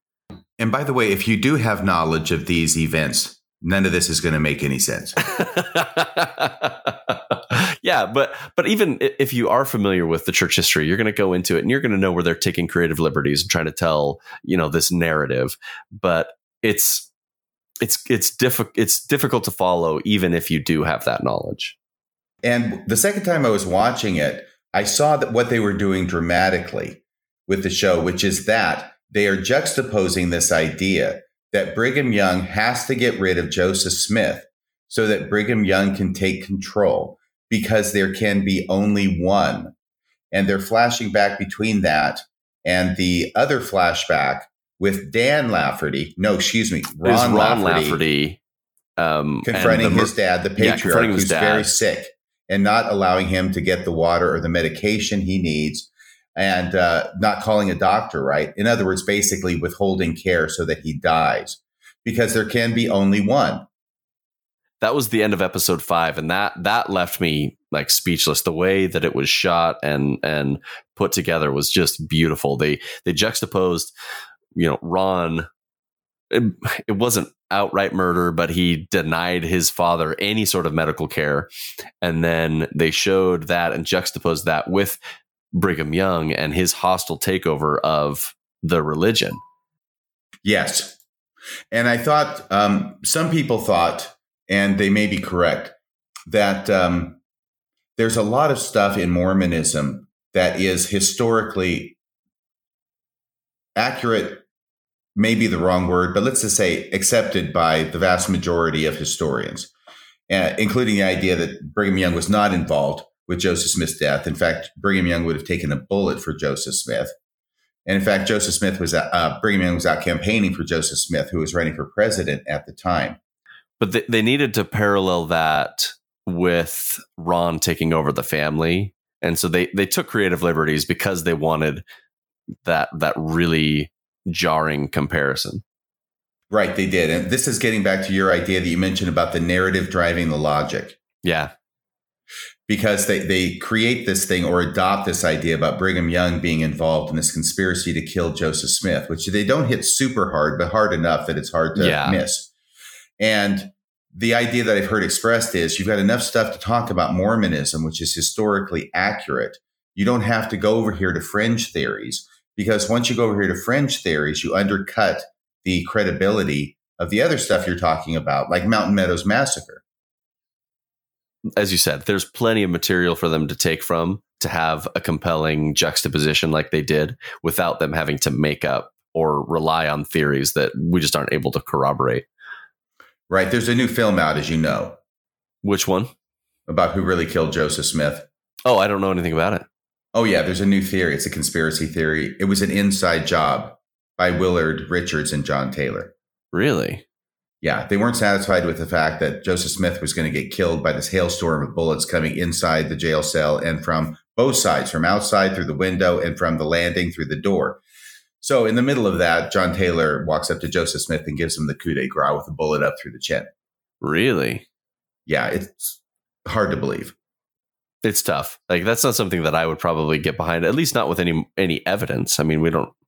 Well, you'll have to watch the show. I haven't actually watched the show. I listened. I, I talked to the person who directed the show, and apparently it's based on ballistics and you know accounts of bullet holes and where they were and how many and all this kind of stuff. But I think that Yeah, but how do you account for Joseph Smith firing into the crowd coming up the stairs? well, he was trying to save himself. This is before he was dispatched by John Taylor Okay, or Willard Richards. I can't remember which one. huh? I'll have to watch that. That sounds fascinating. Yeah, so I don't want to judge it without having li- listened to the evidence, although I'm aware of it somewhat from the discussion I had. And uh, but I think it has a huge hurdle to overcome, which is if you grant everything and say John Taylor is there to do an inside job and make sure that Joseph Smith gets assassinated. Why are you going to do it in the middle of a bunch of people outside and inside who are going to do the job for you? By the way, the unlikeliness of Hyrum actually saying, I am a dead man after he gets shot and while he's falling was highlighted by how awkward that looked when it was recreated. Through the door, boom, oh, I'm a dead man. Yeah, it's just not the most natural line in the world. yeah. Well, I mean, perhaps that's us coming from you know uh, our vernacular from 200 years later, but maybe that was them writing a more compelling death story than actually happened. I think John Taylor may have written a more compelling death story than actually happened in Section 135, which is, of course, where they got the line from. Yeah. Right? I, he falls saying, I am a dead man. Okay, I can understand falling and they're going, I'm a dead man. But don't do it while you're falling. I mean, I would think you'd have other things to think about. That's like uh, it's like getting your head cut off and then like still struggling for a little bit, isn't that? Uh, yes, yes, shiz.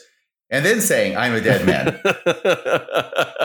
okay, so I've got to go to the. I know we're uh, there's so much to cover, and this is so much fun. But uh, this whole idea about Alan Lafferty being the guru, the guy who knows his stuff about Mormon history, and he's got to instruct Pyre about it because Pyre is just your basic TBM. He really doesn't know much. He knows the correlated version. He's got the faith in the leaders, and he's busy being a hardworking detective and a good dad and a good son and a good father and all those kinds of things, right? So that's the whole relationship between them. I did note that at one point, for whatever reason, when Alan Lafferty's talking about the first vision, he specifically says that Joseph Smith was 15 years old. And I thought, is he going off a different account or something? Because he's actually quoting from the 1838 account of the first vision, which Joseph Smith is definitely 14 years old. He's born in December of 1805. This is spring of 1820. When I do the math, it's 14 every time. Yeah, that is an inconsistency. But I mean, perhaps they're counting age the same way the modern church does.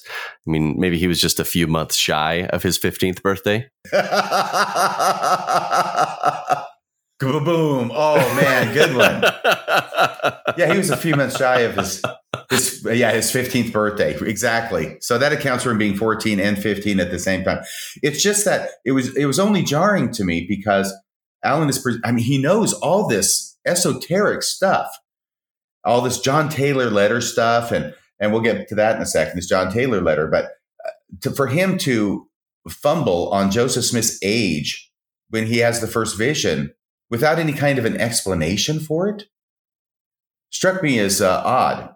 Mm-hmm. Well, it's it's one of those details, you know, even if they're just you know changing things a little bit for the narrative, like it, just as with the city that it took place in, the police department. Why make a change like that that just doesn't have any sort of I, I just don't see the logic or the reasoning behind it. Nothing. Most of the other changes that I can understand have to do with the the storytelling, the flow of the arc that they're trying to go with. But something like this, like I, I just don't understand why. No, and I couldn't understand why either. I mean, I had a similar instance of being jarred when Alan's talking about the Mountain Meadows Massacre the first time, and he starts talking about 1859. But then I realized shortly he's not talking about the massacre itself, which is, of course happened September 11th, 1857. He's talking about the bodies being discovered by the United States Army. And so then I understood, okay, okay, now I understand. So that would be an instance of using a date that I'm not expecting and then explaining it. And I go, oh, okay, you're talking about a different thing than the massacre itself. But then you have him talking about Joseph Smith being 15 when I know damn well he was 14. And I know Alan knows he was 14 with no similar kind of an explanation. And well, if he served a mission, then he's got the whole thing memorized. You know, I still have it memorized, and it's how many years later? yeah, absolutely. This is one of the most famous things. It's right up there with I Nephi being born of goodly parents, right? It's something every Mormon knows because it's repeated over and over and over again.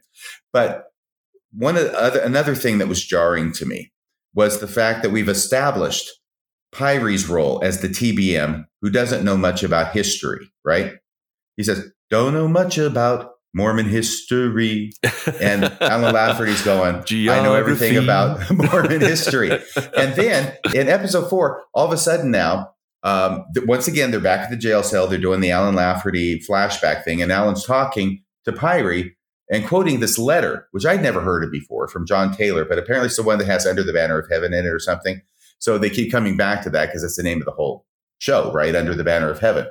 And uh, even if it doesn't have that in there, he's quoting something that obscure from John Taylor I'd never heard before.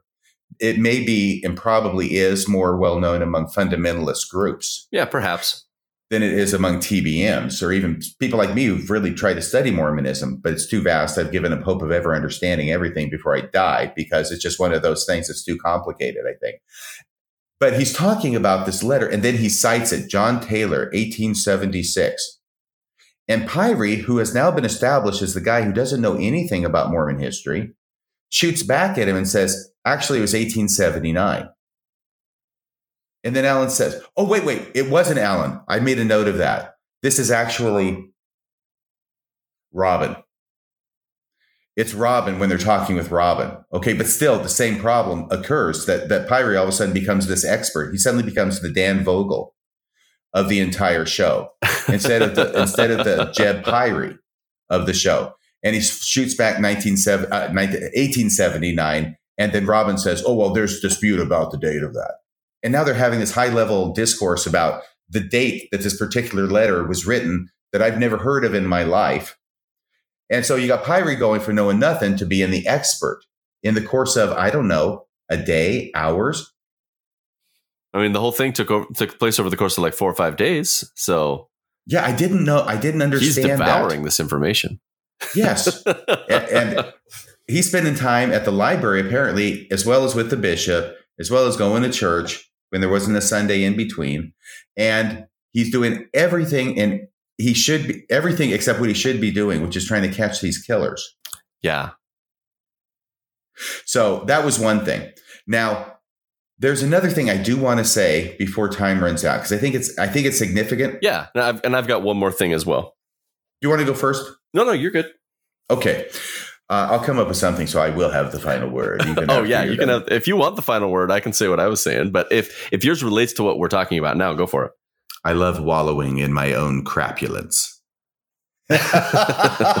so there was a lot of discussion about these flashbacks and Mormon history and how strange it was. Uh, I mean, there are people who uh, criticize the fact that when they flash back to Joseph Smith's first vision, there is a light there. He is apparently seeing something going on in the sky that's casting this light. That there are apparently plates, even though they're covered. And so they're going, why do they have this stuff happening when no, that didn't happen? And then people from the other side are saying, why are they having Brigham Young involved when Brigham Young wasn't involved? And why are they having this happen when this didn't happen or, or whatever it might be, right? So you have criticisms from both sides of the flashbacks. Oh, of course.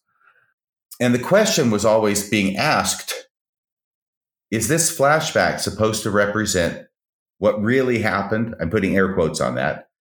Or is it supposed to represent the belief of the person who's recounting the story that is recreated in the flashback, which then allows for more uh, a liberal interpretation.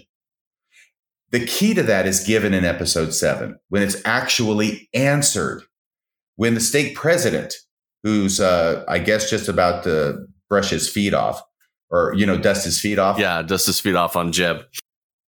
Has this incredibly unlikely encounter with Taba when he recognizes that he's a Paiute and wants to go up there and shake his hand and says, We're old buddies, remember? Remember how we joined forces to get rid of the Gentiles out of Utah?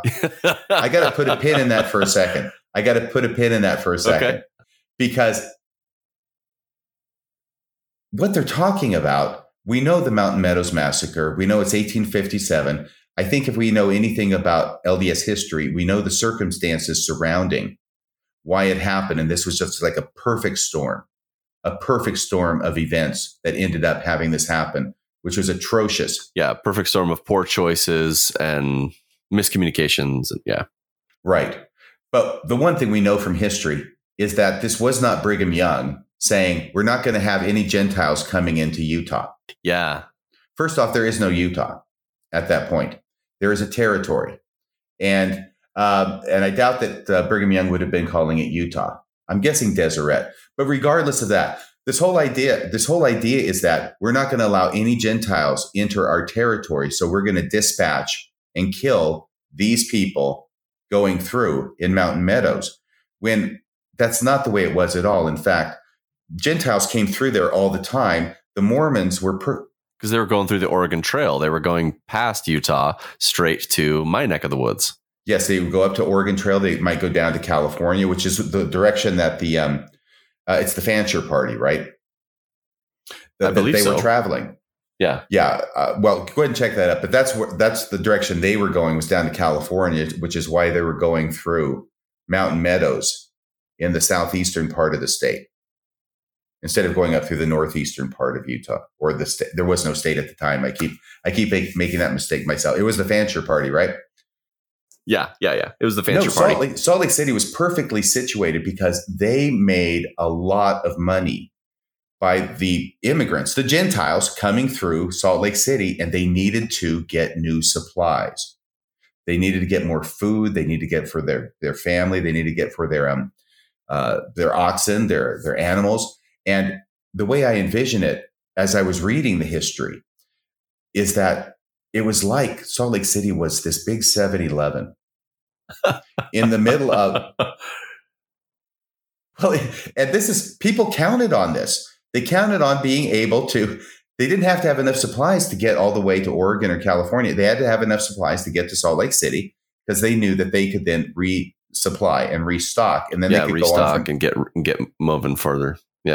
Right. And with the army coming in, Johnson's army coming in um, in 1857, which is part of what led to all this. Yes. Um, Brigham Young said, we have to keep our supplies for ourselves and we can't be selling it to the Gentiles anymore. And so the Fancher Party was not able to resupply. They were not happy about it, but they're on their way, and history takes care of itself. Anyway, what I wanted to say here. Oh, and also, of course, they have Brigham Young completely involved in it, right? Oh, yeah, they they outright have him, you know, marking them for death and saying, "Go and take these guys out." And and then this is the version that the stake president is giving. This is his flashback, right? So even according to the stake president's flashback, oh, excuse me, this isn't the stake president. This is the GA. This is, this is Taba talking when he says what's what's actually happening. Well, here's here's what happens, okay? And I just watched it this morning, so forgive me if I have to correct you. That's all right. No, no, uh, it's the GA who shows up there in episode seven, right? He is the guy that is so broadly evil that you might as well be having John Williams' Imperial March play when he comes into the police station. You know, dun dun dun dun dun dun bum bum bum. I think that's the Imperial March. That is and the Imperial March. He's just evil. Yeah, he is an evil, evil dude. Uh, but this is his version. But this is the important part that I was saying is that he gives his story talking to Taba about how the Paiutes and the Mormons joined forces. And then there's this flashback, and he comes out of the flashback, and Taba's laughing, basically in his face, saying, Well, us Injuns, Taba says, us Injuns learned a very different version of that story. And then later on, later on now, he's talking to Pyre and recounting what Taba's grandfather told Taba actually happened. And then they have a different version in the flashback. So I think that answers the question that the flashbacks are not intended to recount actual history, but they're intended to recount the history that is believed by the person who's telling the story that caused, yeah, that causes the flashback. So I thought that was huge. I was very proud of myself at that moment when I latched on to that. That changes um, the perception of, of those flashbacks because they get so many things wrong. Um, I'll have to go back and watch that on episode five to to see who's recounting the story of Brigham Young and um, delivering the letter through Emma to Joseph. I don't remember who told that one, and that one the was one of the most. Alan, but I'm not sure. Yeah, it's it probably was Alan, but oh, can I say something else about uh, Taba? Something else about Taba that was very important was because he would be a very boring character if he were the guy who just knew, you know, this this Native American sage, you know, Gandalf to Pyre's Frodo, that kind of thing. But I thought it was really, really interesting what the director did with this, or the writer did with this, is that Pyre is approaching the murder in the wrong way because he doesn't understand the history of his own church that is so involved in this murder and how it happens. And he has to do his own investigation and come to his own realization, blah, blah, blah. Yeah, yeah. Taba does the same thing. Taba misunderstands what happens too, because he's going with his training and what he understands to always be the case, which is that it's always the husband. So Alan is the one who did it. And he's telling Pyre, uh, Taba is telling Pyre, look, you need to trust me on this. I've been down this path before. And in another place, he says, and why do we always think it's the husband? Because it always is. And certainly most often it is. And there's a reason for it, but there are exceptions to it. And this is an exception to it. But Taba's going with the rule that he's learned through his training, which is leading him to the wrong conclusion at the same time that Pyre's doing the same thing, but in a different way. So the last the last point I wanted to make, and and this was something that my my thoughts on it changed a little bit as I thought about it more. When with the conclusion of the story, and again, spoiler alert, if you made it this far, then you've got lots of spoilers. But the um, with the conclusion of the story, um, and the conclusion of this faith crisis story arc that they're telling, it ends with Taba giving Pyre advice, saying basically to the extent that you can participate without believing for the people that you love. And it ends off with Pyre becoming, you know, the as as in the ex-Mormon community community we say PMO, physically and mentally out. It ends with him making that decision so that he can stay with his family and um, it doesn't upset his his the the world that he lives in. And at first, I was really upset about this. I thought it was kind of an uncom- like it just wasn't really a compelling way to to tie off the story. And I, am okay with loose ends. I, am not saying that loose ends are, are bad or shouldn't be done. At first, I felt like it wasn't a compelling way to to end this this arc. I felt like there needed to be a little bit more. But as I thought about it, this this took place over four days, four or five days tops. I don't think it would be realistic to have any other outcome within four days.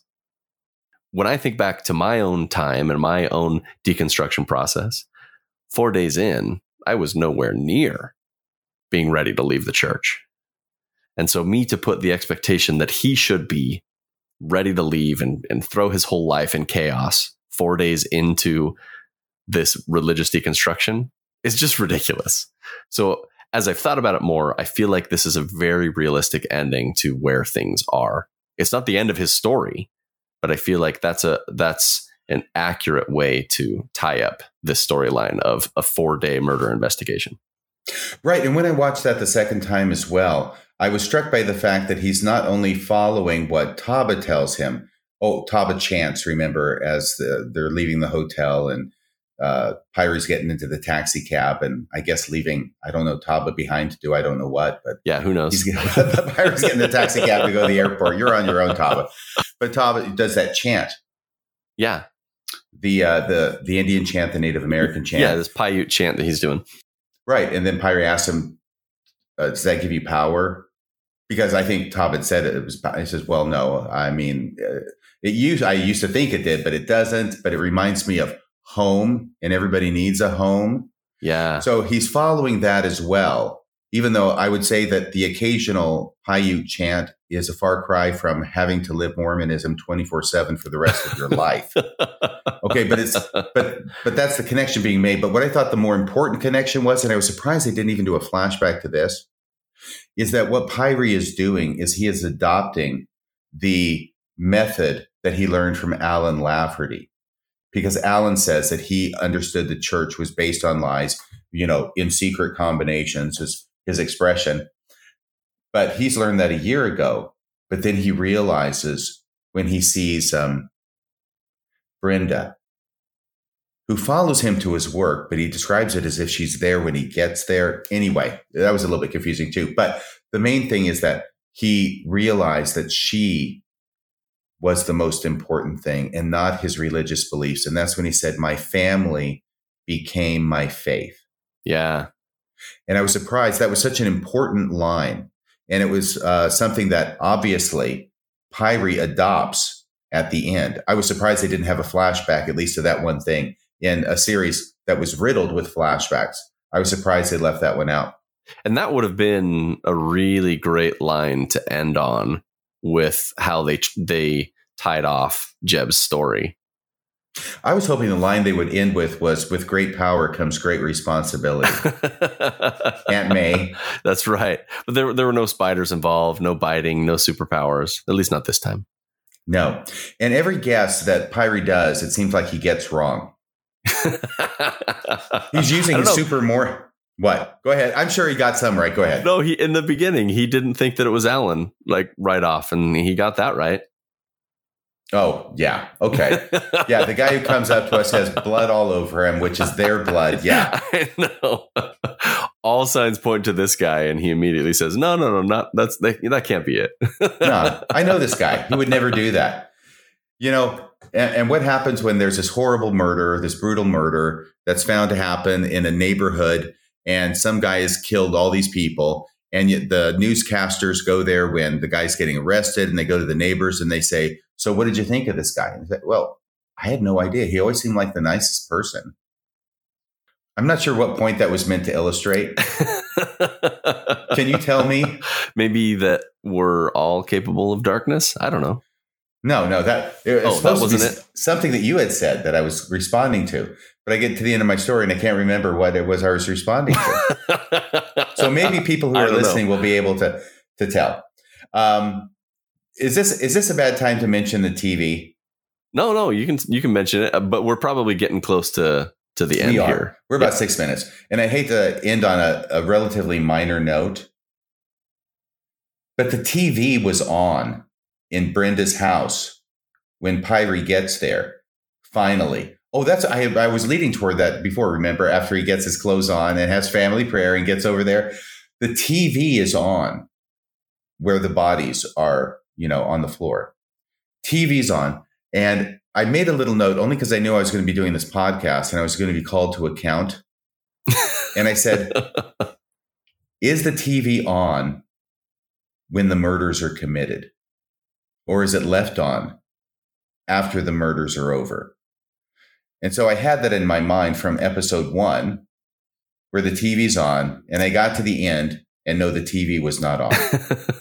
well, the only thing I could think, and I texted you this, was maybe Alan came in to watch his favorite show, and there wasn't going to be a rerun, so he had to make sure he watched that before uh, before the police showed up.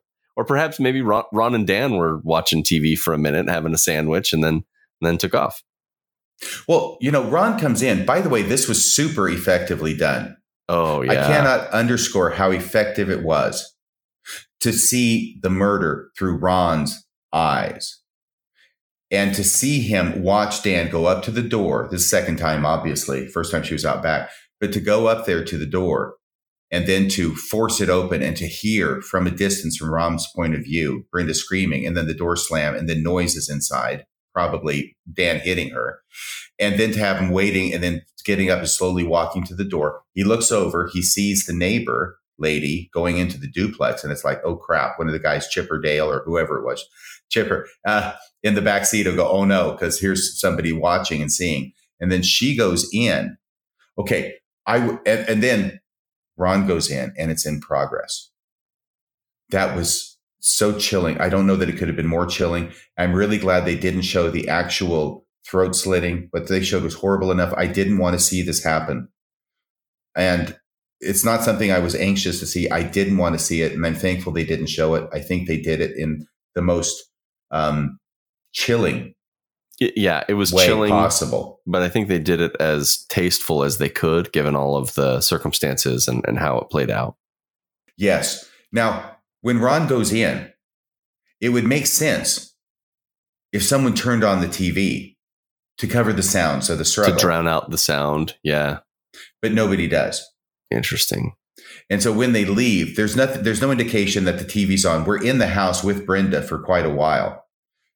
During the time that you know he comes up to the door the first time, Yeah, she's writing a letter and she's narrating over the end of the show with this letter that she's written. right? Exactly, because she puts it in the mailbox, right? And it goes out in the mail. The And, last thing, and it gets to Diana. yes, in Florida. And then she, yes, exactly. And then she's reading it. And I thought that was very, very touching, although the timing of that was difficult because she has to get, I mean, Ron comes to the door the first time, knocks, she's out back. And I don't know why she's wearing that skimpy outfit, by the way, in front of God and everybody in her highly Mormon neighborhood, where she obviously doesn't have any garments on. leave it to leave it to Mormons and ex-Mormons to really care about the underpants of their neighbors. Yeah, exactly. but she would care. She's a faithful Mormon, right? She would care. She wouldn't be dressed like that in the first place. And she wouldn't, definitely wouldn't be traipsing down to the mailbox in the front, you know, twice. But she goes out there. This is after Dan, excuse me, after Ron knocks the first time. She goes out there. She gets, because she, did I hear something? Was there something up here? Uh, she was in the back. She comes through. Nobody's there because they've left, right? She goes out there, gets the mail. Oh, I'm very happy. This is from Diana. And guess what? No return address, Yeah. just like I told her. and they show the postage stamp, or uh, not the postage stamp, but the the stamp mark, the postage mark on Yeah, it, the postage mark. Yeah. right? And then she goes in and reads it, and then she writes a response, and then she puts it in the envelope and finds the stamp and all the other stuff you got to do. Goes back out there, puts it in the mailbox, comes back in, and does all that in the time that it took them to drive down the road a ways and then turn around and go back. Small, small thing, but the TV was never on. My point is that we were in that house with her During the during the events. for yeah. an extended period of time. And before, yeah, and before they actually came in to, to commit the murders, TV was never on. And it, there was never anybody who turned it on afterward, or at least not shown. So, like a small thing, I say, I think uh, maybe the bigger thing is the garments because are they trying to send a message? And if they're trying to send a message with that, um, I'm not getting the message. It's it's contradictory to what I would have expected. Yeah, I, I, that, I don't recall any explicit point in the show where they're talking about the garments. I'm sorry. Any point in the, In the movie. series? Yeah, in the series, Well, they didn't show the except like symbols everywhere. anywhere. Yeah. They didn't, they didn't show the symbols, did they? Well, yeah. They, well, they did uh, certainly when um, Ron Lafferty's oldest daughter is cutting the markings out of his garments, which also was very strange yeah. because that's not like the first thing that I think would occur to a Mormon girl who's really upset with her dad for beating up on her mom, but maybe it is. So she gets all the marks out of his garments and he's deranged and he puts them on and goes parading around in them. Remember? Yeah. that's right. That's right. Yeah. So yeah, there was a lot of garment talk in the in the show. I just I what I was referring to is like there there wasn't like an explicit like tying of like how often they were supposed to wear it or any direction of the like requirements of the garments. Um, I'm just like thinking as like a lay audience member that doesn't know anything about Mormonism watching this. Like I don't think that's something that's going to even occur to them. Uh, like in the actual scene of the murder that she's not wearing garments. Right. And like I say, it didn't even occur to me the first time. I was so involved in what was going on. Yeah. And so dreading what was coming. I just thought she was like sunbathing in the backyard or something. That's what that's what occurred to me. And, and maybe she was. Maybe it was maybe it was that simple. But of course, when you're making a show that's obviously made for Mormons, by Mormons, for Mormons, hmm then and and it just seems like that is a detail that was put in there intentionally. And if it wasn't intentionally, then maybe it required an explanation of some sort. So now we're here talking about garments and everything. Do you have any final remarks? I think the very fact that this was fruitful to watch it a second time for me, and probably would be a third time, is the best compliment that I could pay to this series. That there's an awful lot that's going on. I, I think maybe sometimes too much was going on. There were too many messages that were being given by the director and the screenwriter. But I think that it really held together. There was a lot of work that went into foreshadowing and having these different contrasts that you're talking about between similar situations going on between the flashback and what's going on in real time. I thought that was really, really, um, I thought it was a remarkable piece of filmmaking. And my, my comments that may be construed as being critical, I hope they won't be taken that way. I think there's probably, you could do the same thing with any movie. Oh, of course. Of course. Even the new Top Gun movie, you know, as great as that was. you know, I haven't seen it and I wasn't planning on watching that. Okay, For so as many movies as I wait watch. a second. You weren't planning? Mm-mm. Are you? Can I just tell you something? This is better than the first movie by like ten times. It is so good. And the amazing thing is that the amazing thing is that Tom Cruise has not aged a day. I, I recommended a movie for you to watch. If you have Oh, seen shit. it, then I I, promise I will go I and see haven't. Top Gun. What was it? Everything, everywhere, all at once. I wanted to see that, and then I went and saw Doctor Strange two for the third time. see, I saw, see, I went into Doctor Strange and I was like, "That's not the best multiverse movie I've seen this month." I mean, isn't that crazy that you would have multiple multiverse movies? Not for Marvel. I mean, one of them for Marvel, obviously, but then just showing up at the same time. What are the if- odds? if you if you go and see Everything, Everywhere, all at once, I'll go see Top Gun. Deal. Okay. and you will not be, and I know I will not be, uh, what do you call it, disappointed. You will Oh, not yeah. be disappointed at all. Tom Cruise is just, he's great as Maverick. So, um, when are we going to return and report then? At some time in the future. But this was another thing. We're, we're closing up. I know. This is another thing, though, right? Another thing about, do you say Chekhov's gun Yes. as opposed to Chekhov's phaser? yeah, as opposed to Chekhov's phaser, exactly. Yes. If you're going to show, a, if you're going to use a phaser later on, you need to show it at the yes, in Act in the first act. hmm if you're going to show it in the first act, then it needs to be fired on stun in Act Two. So the testimony bearing, this whole thing about Pyre, he's got to bear his testimony because, of course, he's going to go to church again, that was a big conflict for the last part of the of the series. right? And at, at least this part, um, I'm just thinking about it right now. Chron- chronologically, makes sense because the second Sunday after the 24th would be fast and testimony meeting, right? Because that would be the first Sunday of August. Okay, so he's supposed to bear his testimony, and he is so worried. He is so worried because he says, if the leaders hear even a hint of doubt in what I say, then I may be single by fall. Remember? I I was watching that part with a non-member. When his his wife explicitly says she she tells him, "I want you to bear your testimony so our girls can hear it over the pulpit." Right, because they're having a problem with their dad. And I'm going, why are there why are these 8-year-old kids having a problem with their dad? Why would they be suspecting anything? Unless of course someone's filling their ears with things, which is the only rational reason. Um, but anyway, yeah, I want the kids to know that their dad has a testimony, bear your testimony. He's worried about it. If the leaders hear any hint of doubt, then he may be single by fall, talking about the, the power the leaders have over this stuff. And uh, that was, that just rang untrue, that part. And like I said, I was watching this part with a non member, and she says to me, Really? Because this is, this is what they, this is what they would do. And I said, "Mm, No, no, that's, that part's not right. That would not happen where they're up there. I don't know. They have their e meter out or whatever it is they're doing to measure a person's truth while they're telling, you know, bearing their testimony, right? And so, and then if it's not up to snuff, you know, if you don't hit 100 on the truth uh, device, then uh, we're going to take steps to break up your family.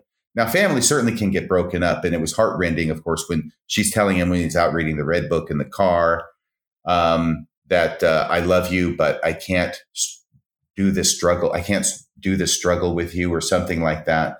That was heartbreaking because you know I love you, but I can't go here with you, and that's what he really needed. Having said that, the idea that the leaders would be doing this because Yeah. he couldn't sound honest enough was was problematic. But it also brought up this comment from this non-member and the fact that people who are watching this are going to take this as what Mormonism really is.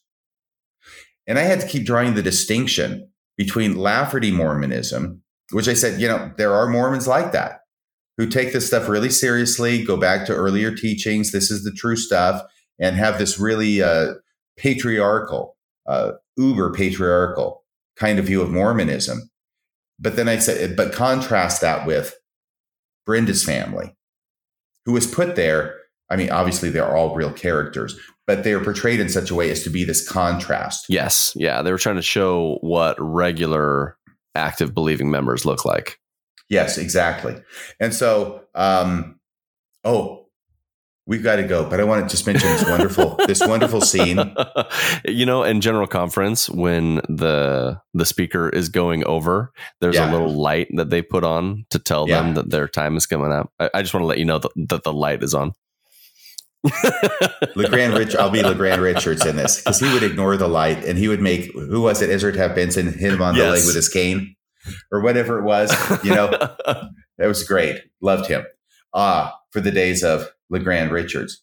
But uh, episode two, I think it was, could have been three, when Alan is now meeting Brenda's family. And there's this wonderful scene where he's trying to impress Brenda's dad. by playing with the little kids. Oh no, this is this is later. I was going to make a comment about this first. He's trying to impress Brenda's dad, obviously. Because you know they're like together. He wants to make a good impression on it, who's, who he hopes is going to be his future father-in-law, and he keeps he keeps portraying the Mormonism he's learned from his dad, which he doesn't really even believe anymore. But he's trying to portray this Mormonism from Lafferty, Lafferty Mormonism to Brenda's dad, and Brenda's dad is not not only not impressed, he finds it offensive. Yeah. So there's this wonderful lack of communication going on where Alan's trying to impress Brenda's dad with the Mormonism and the strictness of the Mormonism that he grew up with to show he's a good Mormon. And Brenda's dad is looking at him saying, Are you crazy? Yeah. but then he goes outside, right? He goes outside with the kids. It's a beautiful scene because what he's doing, he says, There's the first star. They've got the fireworks at Christmas. I know fireworks at Christmas in Idaho. Maybe it was New Year's. They might might have been doing that. It must have been New Year's. Okay. So they got him for New Year's. And he's out there. We're going to shoot that star with the fireworks, right? And then he ends up uh, setting the house on fire. But I thought this was a beautiful metaphor. Now, whether it's intended or not, I don't know. But what I took from it was this metaphor of this whole idea of this fundamentalist Mormonism that Alan Lafferty represents being a case of trying to shoot to the stars and in the process burning your whole house down. Yeah. And the dad was definitely, the father in law was not impressed when he came out to see that the house was on fire. no, no. And of course, what's happening? Well, you've got Alan out there who's trying to put it out with snow, a very fundamental, basic way of trying to put out the fire. And Brenda's dad comes out and says, Here, get out of the way. I've got the fire extinguisher. Mm-hmm. A modern convenience, right? Interesting. And puts it out immediately. Yeah. So, like I say, I don't know if all of this is intended, but I'm seeing a lot of things like this in there. And by the way, my final, final comment another favorite scene I had was the chocolate scene. Oh, yeah. When the dad offers him chocolate and he's like, there's a little caffeine in here. Yes. I need you to eat this chocolate. that was the point at which the actor who played, you can check it out, Brenda's dad, he, he stole that whole scene. He was just incredible. And you're looking it up, I know. But yeah, he was just, there's so much talent involved in this show. I was really, really impressed. And so I hope that my my my criticisms of police procedure and stuff like that uh, are not interpreted as taking away from the overall impact and a lot of work and wonderful things that went into the show. I know they had a limited budget, but when it came to the attack on Carthage Jail, I did envision that Carthage, the city of Carthage, which is the county seat of Hancock County, had more than just one building in it, which was the jail.